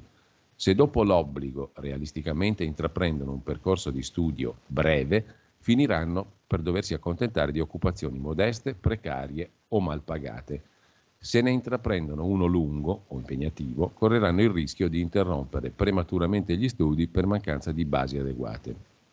Perché la scuola senza qualità, rinunciando a tenere alto per tutti il livello degli studi, ha tolto loro l'unica arma con cui avrebbero potuto misurarsi alla pari con i figli dei ceti medio-alti. Ironia della sorte è quel che capitò a suo tempo a diversi allievi di Don Milani. Non tutti lo sanno, o amano ricordarlo, ma la lettera a una professoressa venne scritto per vendetta, per punire un insegnante che aveva respinto alcuni allievi di Don Milani a causa della loro impreparazione. Come si vede, in entrambi i gruppi, quello dei bravi e dei non bravi, la linea di ragionamento antimerito può avere effetti egualitari all'interno del microcosmo della classe, perché nessuno è bocciato e i bravi sono abbandonati a se stessi ma ne ha di drammaticamente disegualitari nel vasto mondo della vita adulta. Pensare che quel che accadrà nella vita sia una sorta di proiezione di quel che accade all'interno della classe è la fallacia logica della guerra contro il merito, che conduce a esiti oscurantisti. Oscurantista, conclude Luca Ricolfi, è un estratto questo pezzo dal nuovo libro di Luca Ricolfi, La rivoluzione del merito, da oggi in libreria per Rizzoli, 18 euro 228 pagine, comunque oscurantista, conclude Ricolfi, è non riconoscere il merito dei bravi a scuola, rinunciare a sostenerli negli studi quando sono privi di mezzi, ma oscurantista è anche pensare che per quelli che bravi a scuola non sono, la via maestra non sia quella di seguirli, aiutarli, supportarli fino a una preparazione adeguata, ma abbassare gli standard. Queste due rinunce, a sostenere economicamente i più bravi e a elevare culturalmente i meno bravi, sono gli ingranaggi fondamentali della macchina della diseguaglianza, scrive Ricolfi, nuovo libro edito da Rizzoli, anticipato oggi dal mattino. Vediamo velocemente anche il tempo di Roma. Come abbiamo già visto, peraltro, l'emergenza carceri è in primo piano sul quotidiano romano, rimpatri per gli stranieri in cella, nei penitenziari italiani il 31% dei detenuti è straniero, il sottosegretario del Mastro dice col piano Mattei velocizziamo i rientri in patria di chi sconta la pena da noi, contro il sovraffollamento un investimento di 84 milioni per otto nuovi istituti carcerari. E poi la cronaca nera romana, a Roma 52enne aggredita nell'androne del palazzo, uccisa a coltellate, un'infermiera 52enne caccia a un ex, scrive il tempo. Dal tempo passiamo rapidamente a Repubblica apertura dedicata al super bonus per pochi, conti a rischio, deficit oltre il 3,7%, sono l'incubo del governo Meloni, la linea del ministro Giorgetti tagliare per evitare scontri con l'Europa. Garantita la detrazione fiscale del bonus soltanto ai redditi bassi, ma si studia anche un meccanismo per salvare i condomini per chi ha lavori già avanzati. Nel frattempo la Corte dei Conti tedesca critica il governo Scholz e i bilanci truccati del governo tedesco. Senza trucchi contabili il deficit tedesco sarebbe a 85,7 miliardi di euro. Mentre l'altra questione che Repubblica mette in prima pagina è quella di Ustica, sparito l'archivio del Ministero dei Trasporti, è scomparso l'intero archivio del Ministero dei Trasporti, dei ministri e dei loro gabinetti dal 1968 al 1980. Niente carte sulle stragi di Ustica e Bologna e sulle bombe fatte esplodere o ritrovate sui treni a Pescara, Venezia, Milano e Caserta. E neppure sul massacro dell'Italicus, agosto del 74. A dirlo è la relazione annuale del Comitato Consultivo sulle attività di versamento all'Archivio Centrale dello Stato dopo le direttive di Renzi e Draghi e nella desecretazione delle carte dell'intelligence italiana, 132 fogli in tutto, la parola ustica non compare neppure. C'è Giuliano Amato che, come dicevamo, scrive un pezzo su Repubblica, Il mio bisogno di verità, dopo l'intervista che ha rilasciato su Ustica. Dopo l'uscita dell'intervista su Ustica, scrive lo stesso Amato, una domanda è circolata insistentemente. Perché proprio ora? Ma se la domanda è lecita, sono risultate sorprendenti alcune delle risposte che attribuiscono a me strategie di ogni genere, scrive Giuliano Amato. Il mio bisogno era quello di verità e l'appello per dire adesso chissà parli, come un passante qualunque, insomma, sono, io sono un passante qualunque, dice Giuliano Amato. Comunque, mh, dopo l'uscita dell'intervista la domanda appunto era questa, perché proprio proprio ora. Mm, sorprendenti alcune delle risposte che mi attribuiscono strategie, l'urgenza di una nuova verginità politica, 85 anni, il desiderio di carriera quirinalizia mai esausta, la volontà di guastare i rapporti già fragili con la Francia. E l'impulso distruttivo verso il governo della destra salvo poi rimangiarsi l'intervista data a Repubblica, abbiamo letto anche questo, in preda a improvviso pentimento. Mi dispiace, scrive Giuliano Amato, mettere fine a queste congetture. La verità è banale. Le interviste nascono perché c'è un giornale che le chiede, un direttore che le sollecita, un giornalista che ci lavora e la richiesta viene accolta se l'intervistato ha maturato la volontà di rendere testimonianza. Questo è successo con l'intervista su Ustica. La richiesta che mi è arrivata da Simonetta Fiori ha incontrato il mio bisogno di verità, che a una certa età, spiega Giuliano Amato, diventa più urgente con il tempo davanti che si accorcia ogni giorno. Ne è scaturito un racconto storico che non aspirava a rivelare segreti sconosciuti, ma ad avvalorare una ricostruzione custodita in centinaia di pagine scritte da giudici, perizie e inchieste di giornalisti bravi come Andrea Purgatori ma che si è dovuta arrestare davanti a porte chiuse. Una ricostruzione che ho potuto fare mia e rilanciare grazie a una quarantennale esperienza nelle istituzioni dello Stato, fin dal 1986 dalla parte dei familiari delle vittime, eccetera. Non sono mancate le sedi anche istituzionali in cui manifestare dubbi verso le versioni ufficiali dei militari. In questi 43 anni la mia non è stata una presenza muta. L'amicizia con Daria Bonfietti, che si è occupata appunto della strage di Ustica, la promessa di un impegno permanente al suo fianco non è estranea alla decisione di rendere oggi testimonianza con l'intervista a Repubblica. Chissà parli ora. Questo è il senso dell'appello rivolto ai testimoni reticenti, gli ultimi sopravvissuti di una generazione che si sta estinguendo. La ricostruzione storica ha confuso tra date diverse? Bettino Craxi ha avvertito Gheddafi che stavano per bombardarlo nell'86, mentre nell'80 Craxi nulla poteva sapere della simulazione di Francia e NATO per far fuori Gheddafi? Beh, forse la memoria mi ha ingannato, o forse è la fonte della mia informazione che è confusa. Nel testo dell'intervista si dice che mancano le prove, ma è un dettaglio rispetto alla sostanza denunciata da me, scrive Amato, cioè l'insofferenza di larga parte della classe politica, Craxi incluso, davanti alla ricerca della verità, contro i depistaggi di generali e ammiragli. Nessuno, scrive Giuliano Amato oggi su Repubblica, aveva interesse a scoperchiare un segreto coperto dalla ragione di Stato o di Stati. La tragedia di Ustica era stato un atto di guerra in tempo di pace, in un paese a sovranità limitata. Forse anche io, pur mosso dalla volontà di far luce, non ho avuto all'epoca la forza per impormi? Può darsi, ammetterlo fa parte di quel processo di verità oggi urgente. Infine, All'appello a Macron, conclude Amato. La richiesta al presidente francese di approfondire la verità su Ustica nasce dalla constatazione che la tragedia del 19 risale al 1980. Macron all'epoca non aveva ancora tre anni. Anche per la sua estraneità ai fatti e per la libertà che può avere, Macron potrebbe aiutare a restituire giustizia a 81 vittime innocenti, ancora senza colpevoli. Una straordinaria opportunità per rinsaldare il rapporto tra i due paesi. Il Ministero degli Esteri francese l'ha accolta, manifestando la volontà di collaborazione, senza domandarsi perché ora. Un passo avanti rispetto a chi in Italia continua a voltarsi indietro. Insomma, conclude Giuliano Amato, con l'intervista ho voluto lanciare una sfida per arrivare alla verità su Ustica, tocca a chi ne è in grado raccoglierla sotto la spinta di una stampa non prigioniera del piccolo cabotaggio, scrive Giuliano Amato.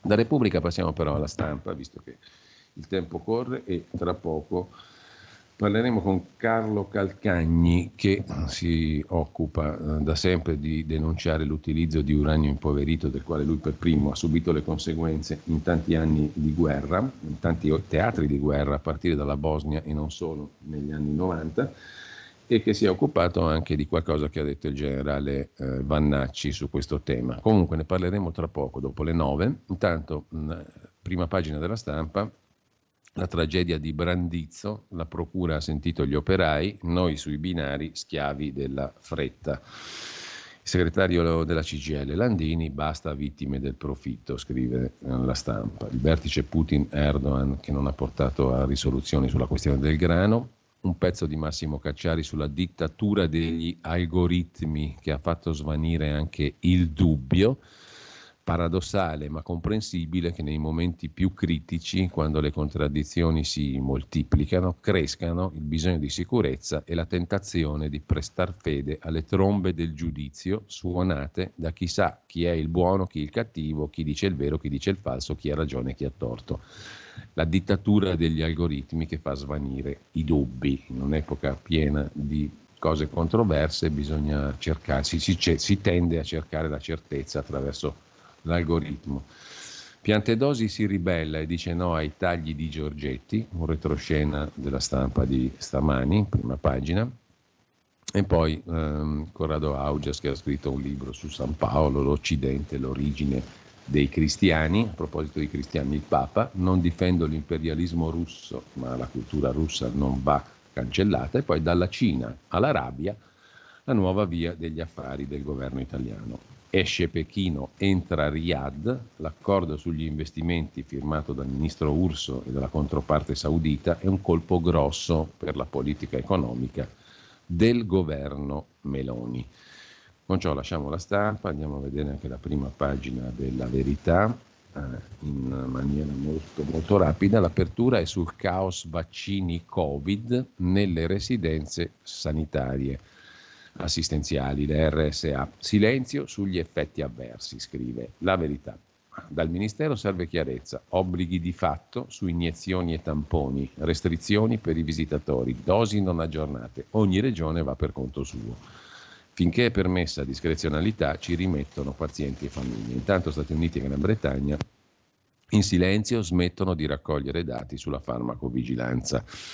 Mentre la BMW ha confessato, scrive Maurizio Belpietro, stiamo sfasciando l'industria dell'automobile. A pagina 3 il commento del direttore, le politiche europee costringono le aziende automobilistiche a scappare. La foto di Giuliano Amato appena citato ha così voglia di chiacchierare, ci racconti la storia di Monte Paschi Siena, chiede Camilla Conti.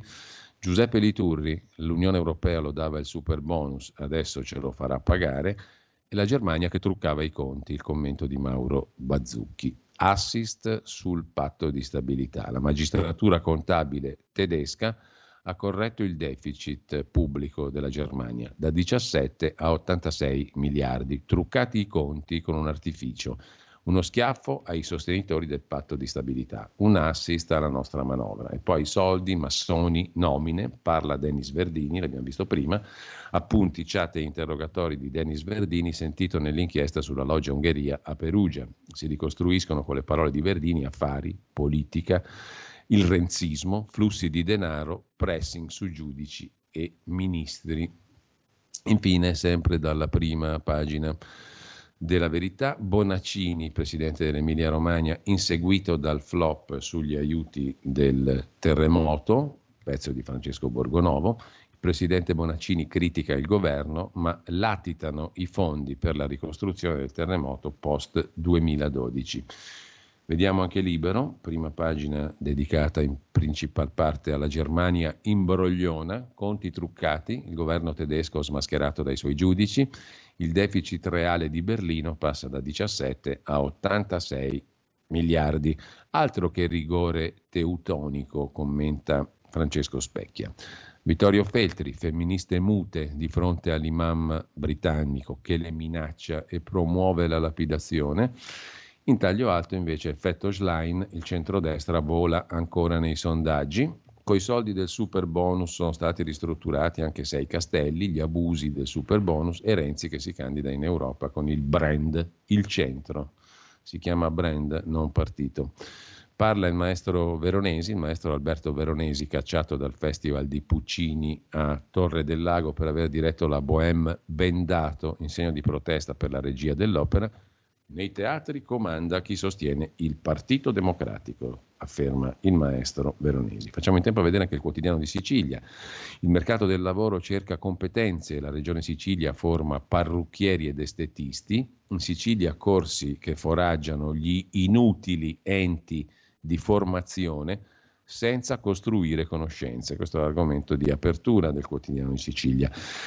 Il domani, il quotidiano dell'editore svizzero Carlo De Benedetti, si occupa del Jobs Act, il referendum non c'è e il PD si spacca comunque, un inaspettato regalo al governo e poi l'Italia che usa la banca di Gheddafi per vendere carri armati alla Svizzera, il paese dell'editore del domani. Nel 2016 il Ministero della Difesa ha venduto alla Svizzera RUAG i carri armati Leopard per 4 milioni e mezzo, soldi versati su un conto della UBAE, istituto a capitale italo-libico. Così sul domani il manifesto, invece il quotidiano comunista apre con una foto di un giovane Putin, il piantagrano. Niente corridoi per il grano ucraino finché l'Occidente ostacola il grano russo. L'incontro con Erdogan non basta, le promesse dell'ONU nemmeno. Putin rifornirà gratis sei paesi africani, ma non di più, milioni di tonnellate di cereali bloccate nei porti del Mar Nero. E poi in primo piano ancora sul quotidiano comunista 20.000 reati sotto il mare nel Mediterraneo, il report di Lega Ambiente. Il ciclo del cemento, occupazioni di demanio, cave illegali e abusi rappresenta oltre la metà dei 20.000 reati annui contro il Mediterraneo censiti nell'ultimo rapporto Mare Monstrum di Lega Ambiente. Quotidiano di Confindustria, il Sole 24 Ore, si occupa di lavoro, 48% dei posti di lavoro resta scoperto, uno su cinque è occupato da stranieri e poi la MSC di Aponte, la Mediterranean Shipping Company, che ha varato a Trieste la nave porta container più grande del mondo, una nave dei record, 24.000 container. Ieri si è tenuto il battesimo della Maxi porta container della MSC Nicola Mastro nel porto di Trieste.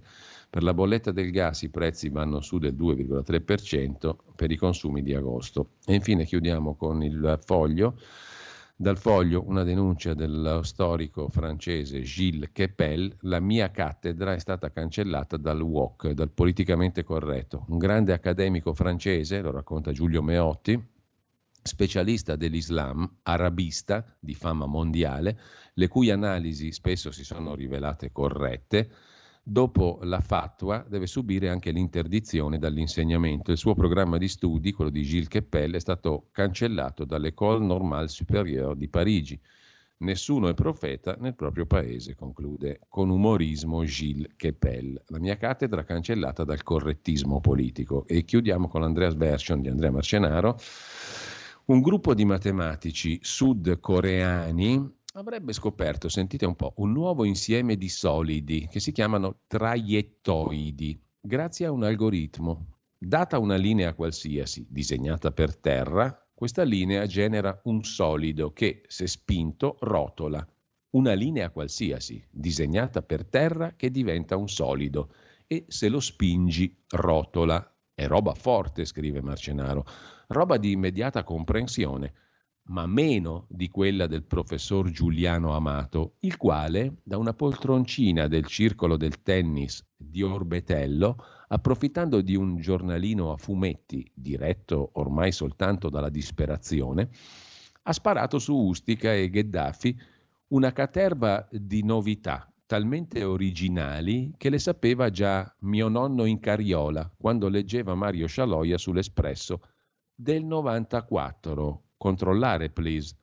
Non c'era momento migliore, tra l'altro, per attaccare la Nato e intanto Macron vacilla. Considera infatti il professore la nostra force de schiapp. Così conclude Marcenaro con riferimento alla force de frappe francese, cioè la forza di difesa nucleare che la Francia ha messo su dal 58 in avanti. Giuliano Amato è la force de schiapp italiana, no? la force de frappe. Con questo ci fermiamo un attimo, un po' di musica e poi torniamo con il colonnello Carlo Calcagni.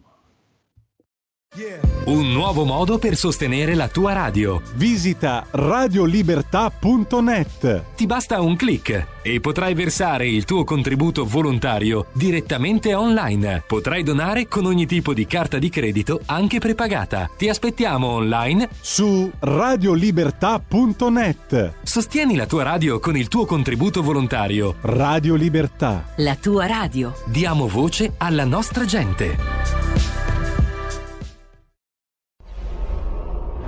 Radio Libertà.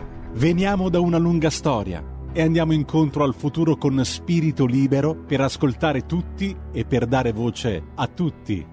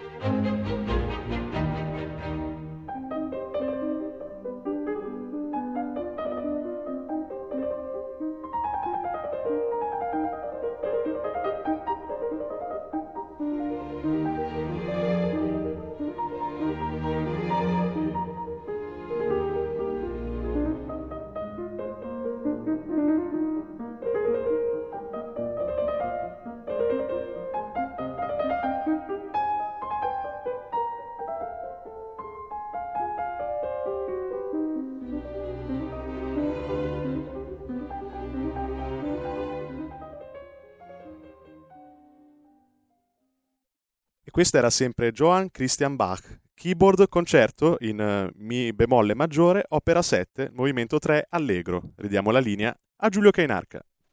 Grazie a Federico Borsani in regia.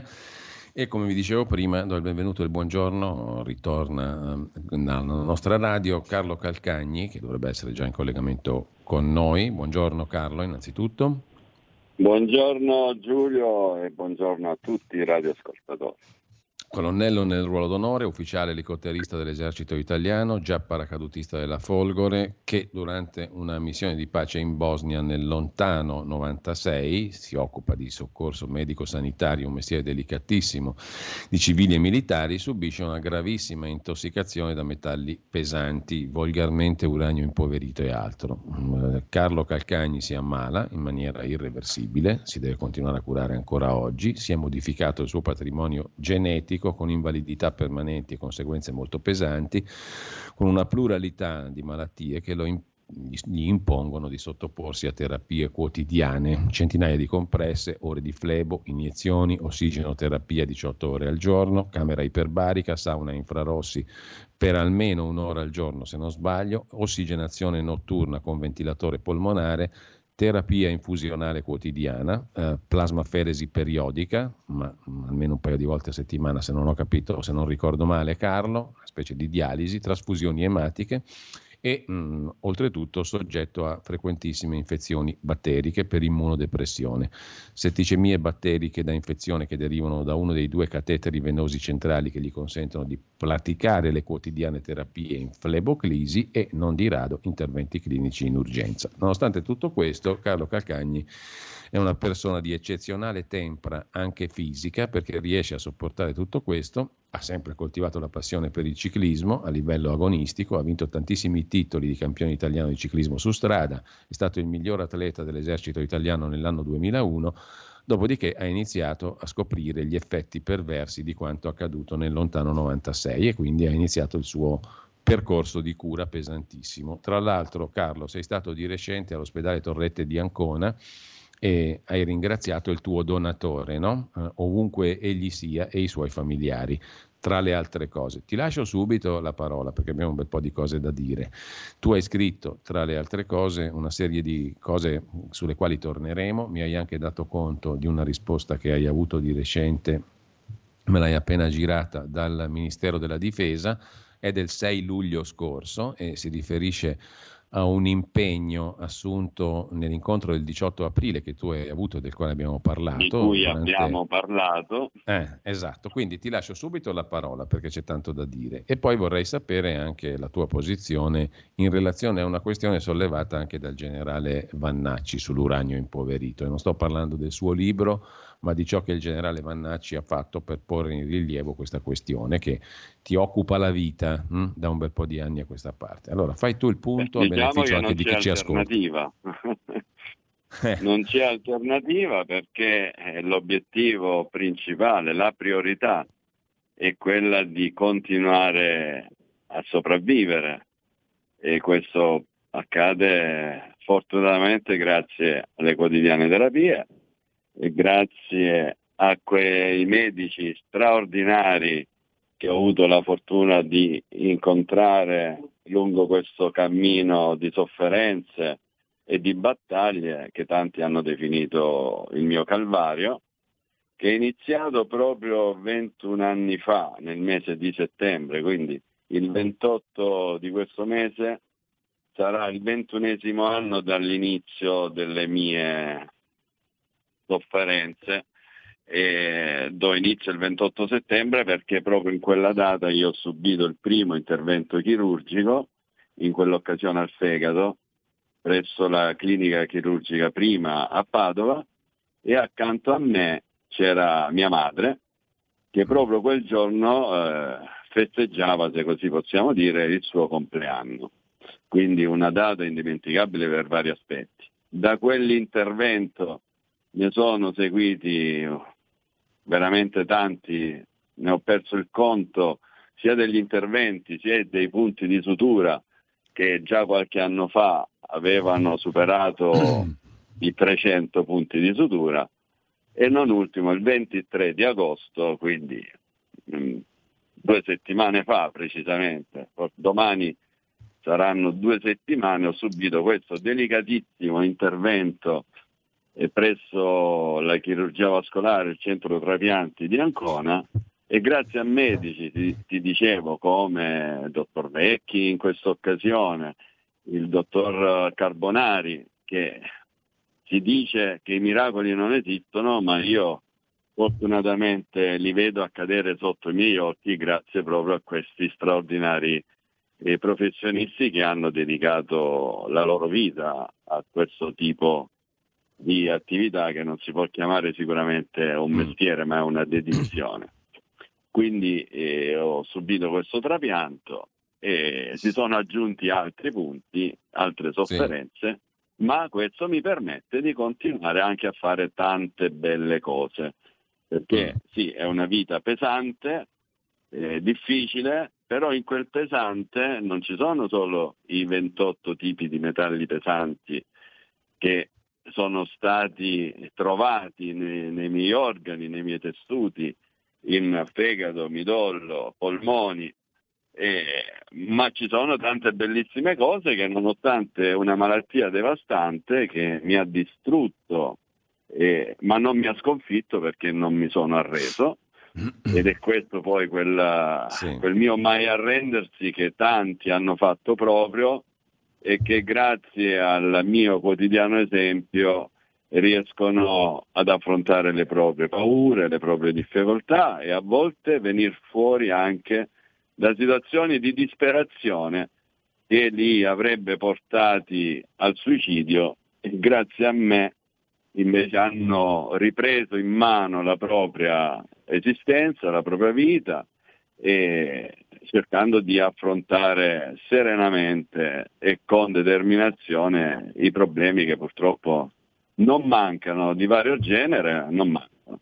Ecco Carlo, tu stai facendo una battaglia. Fa male so per... sapere Scusa. che questo è stato causato, dico causato perché eh, la mia malattia è stata riconosciuta dipendente da cause di servizio. Sì, E non da un giudice, non da un tribunale che eh, purtroppo negli ultimi anni hanno riconosciuto i benefici già previsti dalla normativa in vigore a quei militari o alle famiglie che hanno perso il proprio caro eh, dopo le missioni internazionali di pace, dopo le attività operative. Quindi un tribunale ha riconosciuto quei benefici che magari il Ministero non ha eh, riconosciuto anche perché tanti non hanno avuto il tempo e il modo di dimostrare quel nesso causale che è fondamentale e necessario per ottenere la dipendenza della causa di servizio.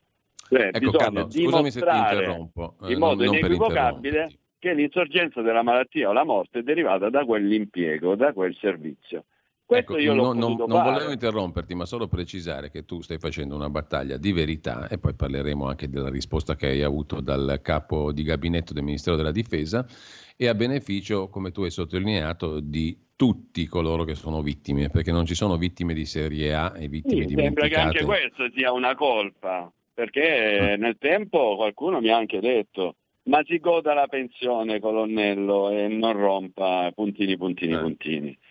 Prima di tutto come si permette, e ovviamente ho risposto a tono, di dire goditi la pensione, perché la pensione uno se la gode quando eh, fa i suoi anni di servizio, fa il suo dovere fino alla fine in condizioni di salute, dopodiché eh, va in quel meritato riposo e si gode in un certo senso la pensione. No? Nel mio caso e nel caso di tanti commilitoni non è stato così perché non ce la siamo sicuramente cercata, abbiamo semplicemente fatto il nostro dovere e, e, quindi il riconoscimento di una dipendenza da causa di servizio avuta dalle commissioni mediche militari che hanno accertato, verificato e dimostrato il nesso causale tra l'insorgenza della malattia e proprio quell'impiego nei Balcani, guarda caso, proprio una commissione medica militare aveva scritto nel 2005 verosimilmente esposto a uranio impoverito, cioè questo è nero su bianco nei documenti proprio della, delle commissioni militari. Peccato che quel documento, come tutta la mia documentazione personale, a mia insaputa, era stata eh, nascosta da un assurdo segreto di Stato. Sì, cioè, Carlo sì, Calcagni era ha visto la condanna del Ministero per la posizione del segreto. E questo ovviamente è è stato eh, la volontà delle superiori autorità per nascondere delle prove dimostrate eh, che avrebbero cambiato il corso della storia nelle, nelle azioni risarcitorie o di riconoscimento delle cause di servizio. L'obiettivo sicuramente era quello di non riconoscere un precedente, di non creare un precedente. Quindi si è perso tempo, hanno modificato le carte, le hanno nascoste. Dico modificato perché addirittura nel 2007, come io ho denunciato nel servizio delle Iene del 25 maggio 2021, addirittura nel 2007 è stato redatto un documento in cui hanno dichiarato il falso. Il Ministero dichiarò che il sottoscritto non ha effettuato alcuna attività di volo nei Balcani. Grazie a questa dichiarazione ovviamente l'Avvocatura dello Stato che doveva esprimere il parere sulla risarcibilità del danno già quantificato dalle commissioni con il 100% di invalidità permanente, quindi emette un parere negativo e quel risarcimento non arriva e non arriverà mai a, al destinatario. Ma la risposta arriva 15 eh, anni dopo l'insorgenza della malattia, perché si è perso tempo, probabilmente hanno aspettato il decesso del Calcagni perché purtroppo i militari contaminati mm. muoiono. E allora è ovvio che se io in vita avessi ricevuto eh, questo parere negativo dall'Avvocatura dello Stato, avrei dimostrato, come poi ho fatto successivamente, che si trattava di un falso. Quindi preso atto di questo, riuscito grazie alla condanna del TAR del Lazio nei confronti del Ministero di Difesa che ha dovuto eh, desecretare la mia documentazione personale, io sono venuto a conoscenza nel 2019, quindi 17 anni sì. dopo dall'inizio della malattia, eh, del, di questo documento eh, che è una dichiarazione falsa a tutti gli effetti. Ebbene, lo stesso Ministero di Difesa in autotutela dichiara un mese dopo, quindi sempre nel 2019, che quel documento è stato erroneamente compilato e quindi sostituito dalla presente dichiarazione eh, nella quale hanno certificato l'attività realmente svolta nei Balcani, quindi le missioni di volo, vari, le varie attività. Eh, ma nonostante questo, il diniego alla richiesta di risarcimento dei danni fra l'altro con la mia disponibilità chiara a carattere cubitali, che non è assolutamente una battaglia per il risarcimento economico del mm. danno, tanto da rendermi disponibile al, ad accettare un euro simbolico, è una battaglia per il rispetto, è una mm. battaglia per tutti quei colleghi, per le nostre famiglie che non hanno avuto la stessa mia fortuna di dimostrare e quindi di ottenere i benefici che la legge prevede e ne ho fatto una, quasi una ragione di vita, perché ti confesso che molto spesso sì. io mi sento addirittura in difficoltà nei confronti di questi colleghi che non hanno ottenuto il giusto riconoscimento. No, stiamo parlando di migliaia di persone. Colpa perché io ho ottenuto, perché ho potuto dimostrare, perché ho saputo lottare, ma chi non ha avuto questa forza, non ha avuto il coraggio di farlo, perché non è semplice mettersi, tra virgolette, contro un'organizzazione così forte, così grande, no? O addirittura lottare contro lo stesso Stato che tu hai servito con fedeltà, con onore, che ti ha encomiato, che ti ha elogiato, in tutte le occasioni in cui hai messo a disposizione degli altri la tua professionalità e lo hai fatto nel migliore dei modi, beh poi ti senti in colpa e quasi eh, sei tu quello fuori da, dal, dal sistema perché hai osato denunciare la vera verità. E quindi si continua a nascondere le polveri Eh, sotto allora, il tappeto. Carlo, questa ricerca di verità il, eh, nell'aprile, 18 aprile, ti porta al Ministero della Difesa. Abbiamo raccontato quell'esperienza, non certo esaltante, in seguito alla quale arriva il 6 luglio scorso una lettera ma del capo di di gabinetto del Ministero della Difesa di che dice chiedere- cosa? prima di chiedere di essere ascoltato dal ministro della difesa, Protetto, ovviamente ho fatto in più occasioni eh, richiesta di essere ascoltato dai miei vertici, dai comandanti superiori, quindi dal capo di Stato Maggiore dell'Esercito, prima ancora di denunciare alle Iene, perché ho sempre cercato di rappresentare alla mia famiglia le problematiche da affrontare e da risolvere insieme. Ma eh, quando dopo aver scoperto il documento eh, falso è stato eh, in autotutela certificato che sì, trattavasi di un errore, la realtà era un'altra, ho cercato per due anni di eh, risolverla, diciamo, d'ufficio.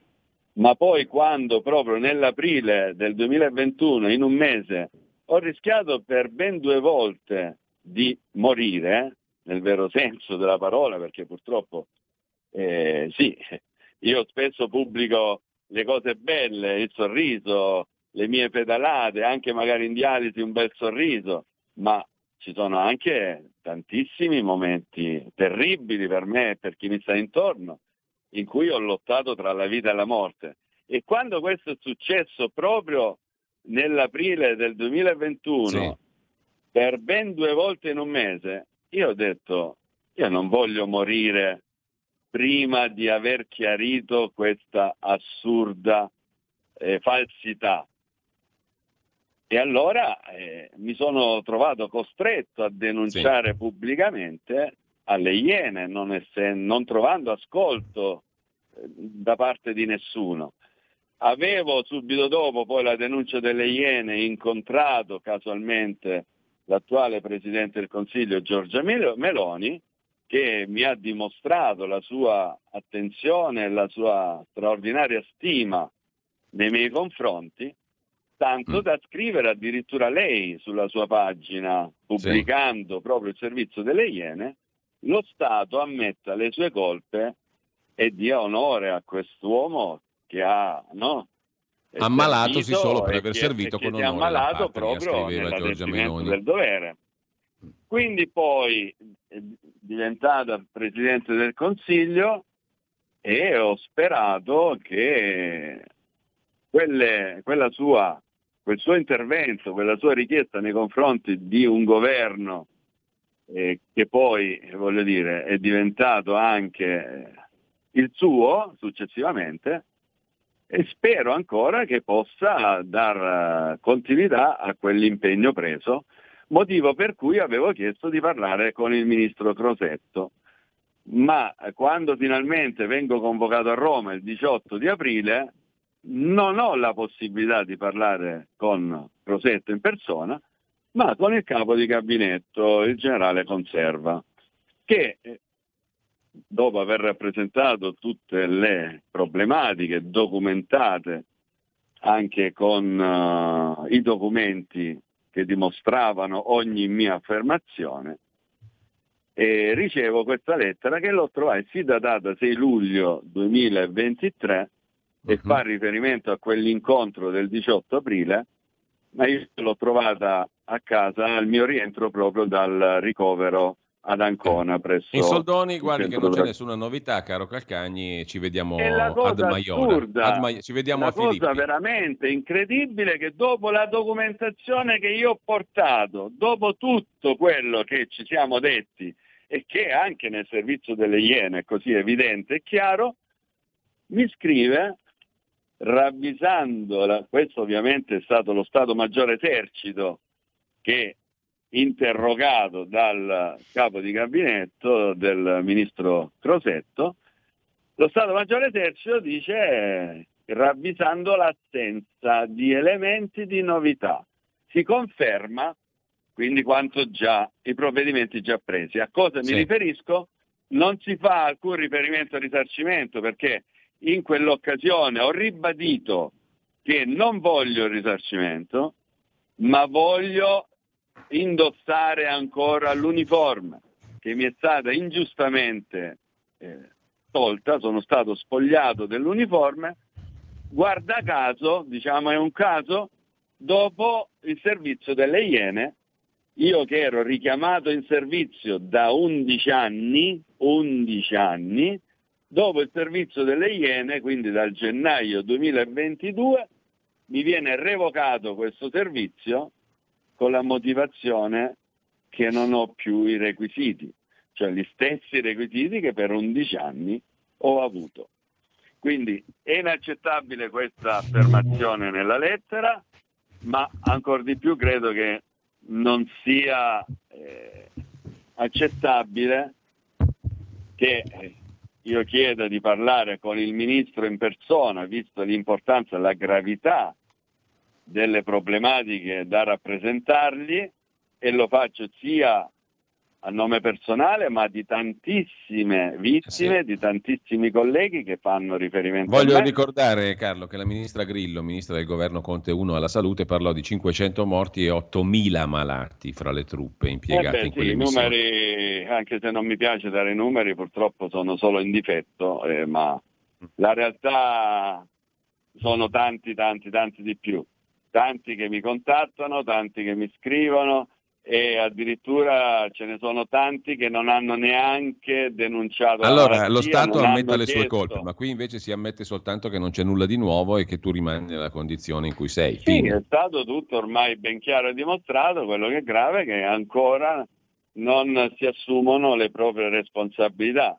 Quindi ti dicevo questa lettera, cioè se io chiedo e ci sono motivi importanti per chiedere un incontro con il ministro della difesa, cioè io non ho bisogno di Beh, intermediari. for- forse anche col Premier che Meloni che si era espressa in maniera così chiara, no? Abbia bisogno di intermediari perché ha le competenze, le capacità e sicuramente anche la volontà di affrontare eh, certi argomenti in prima persona, visto che in ogni occasione le sue parole eh, sono le stesse che io quotidianamente cerco di portare anche negli incontri tra i ragazzi nelle scuole. Quando il ministro Crosetto nelle occasioni pubbliche, negli eventi pubblici parla di famiglia, quella famiglia che non lascia indietro nessuno, che permette addirittura di vestire ancora l'uniforme quando un militare contrae un'infermità per servizio, beh, eh, se questo poi nel mio caso non, non accade, quantomeno il ministro lo deve sapere.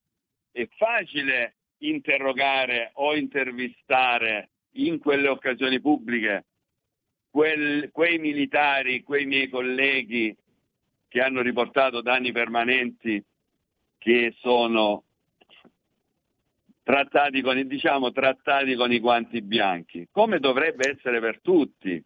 Ecco perché io dico che i benefici, i provvedimenti di legge, per i quali abbiamo anche lottato duramente per ottenerli, soprattutto per dare una tutela ai nostri figli, beh, quei benefici e quei diritti devono essere applicati a tutti. Perché se c'è solo uno dei miei colleghi a cui non si applicano pur avendone diritto, credo che il sistema ha fallito.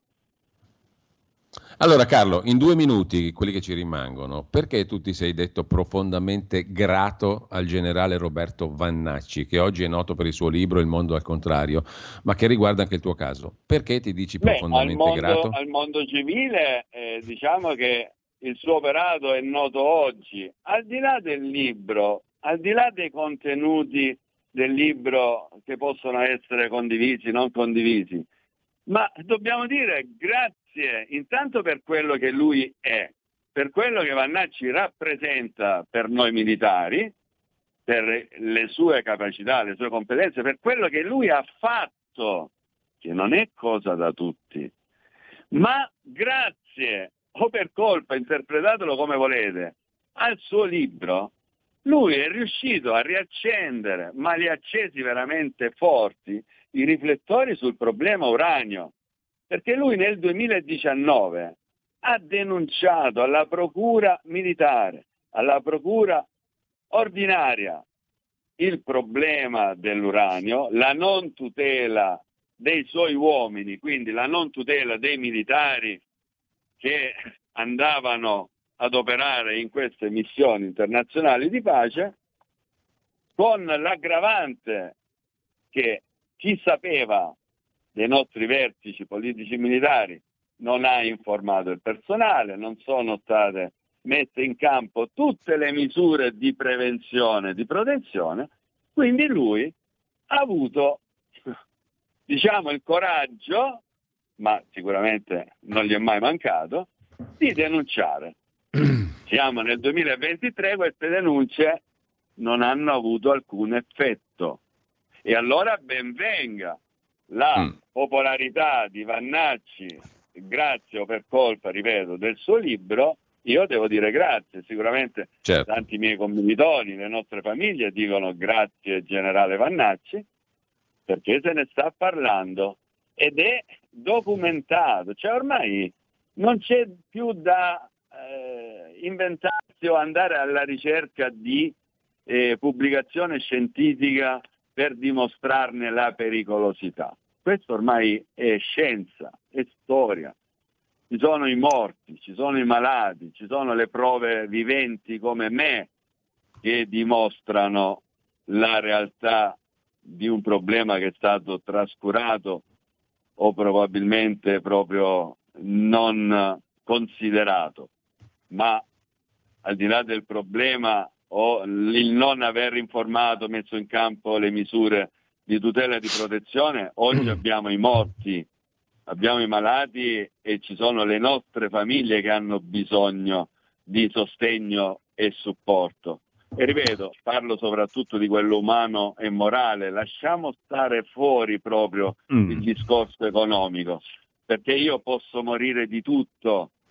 Nell'ultima cartella clinica 24 patologie gravi, posso morire per un qualunque di questi eh, problemi, ma sicuramente non morirò di fame.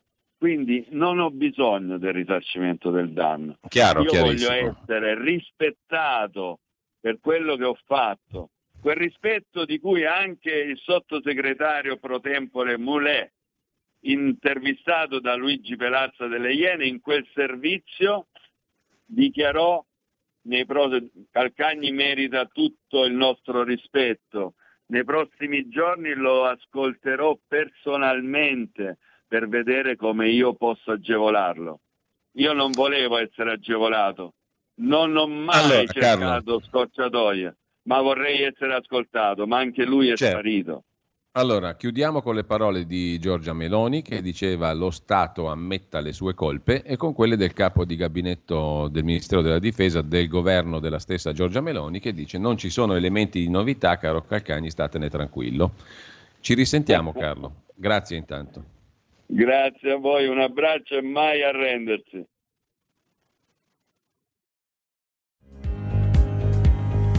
Avete ascoltato la rassegna stampa.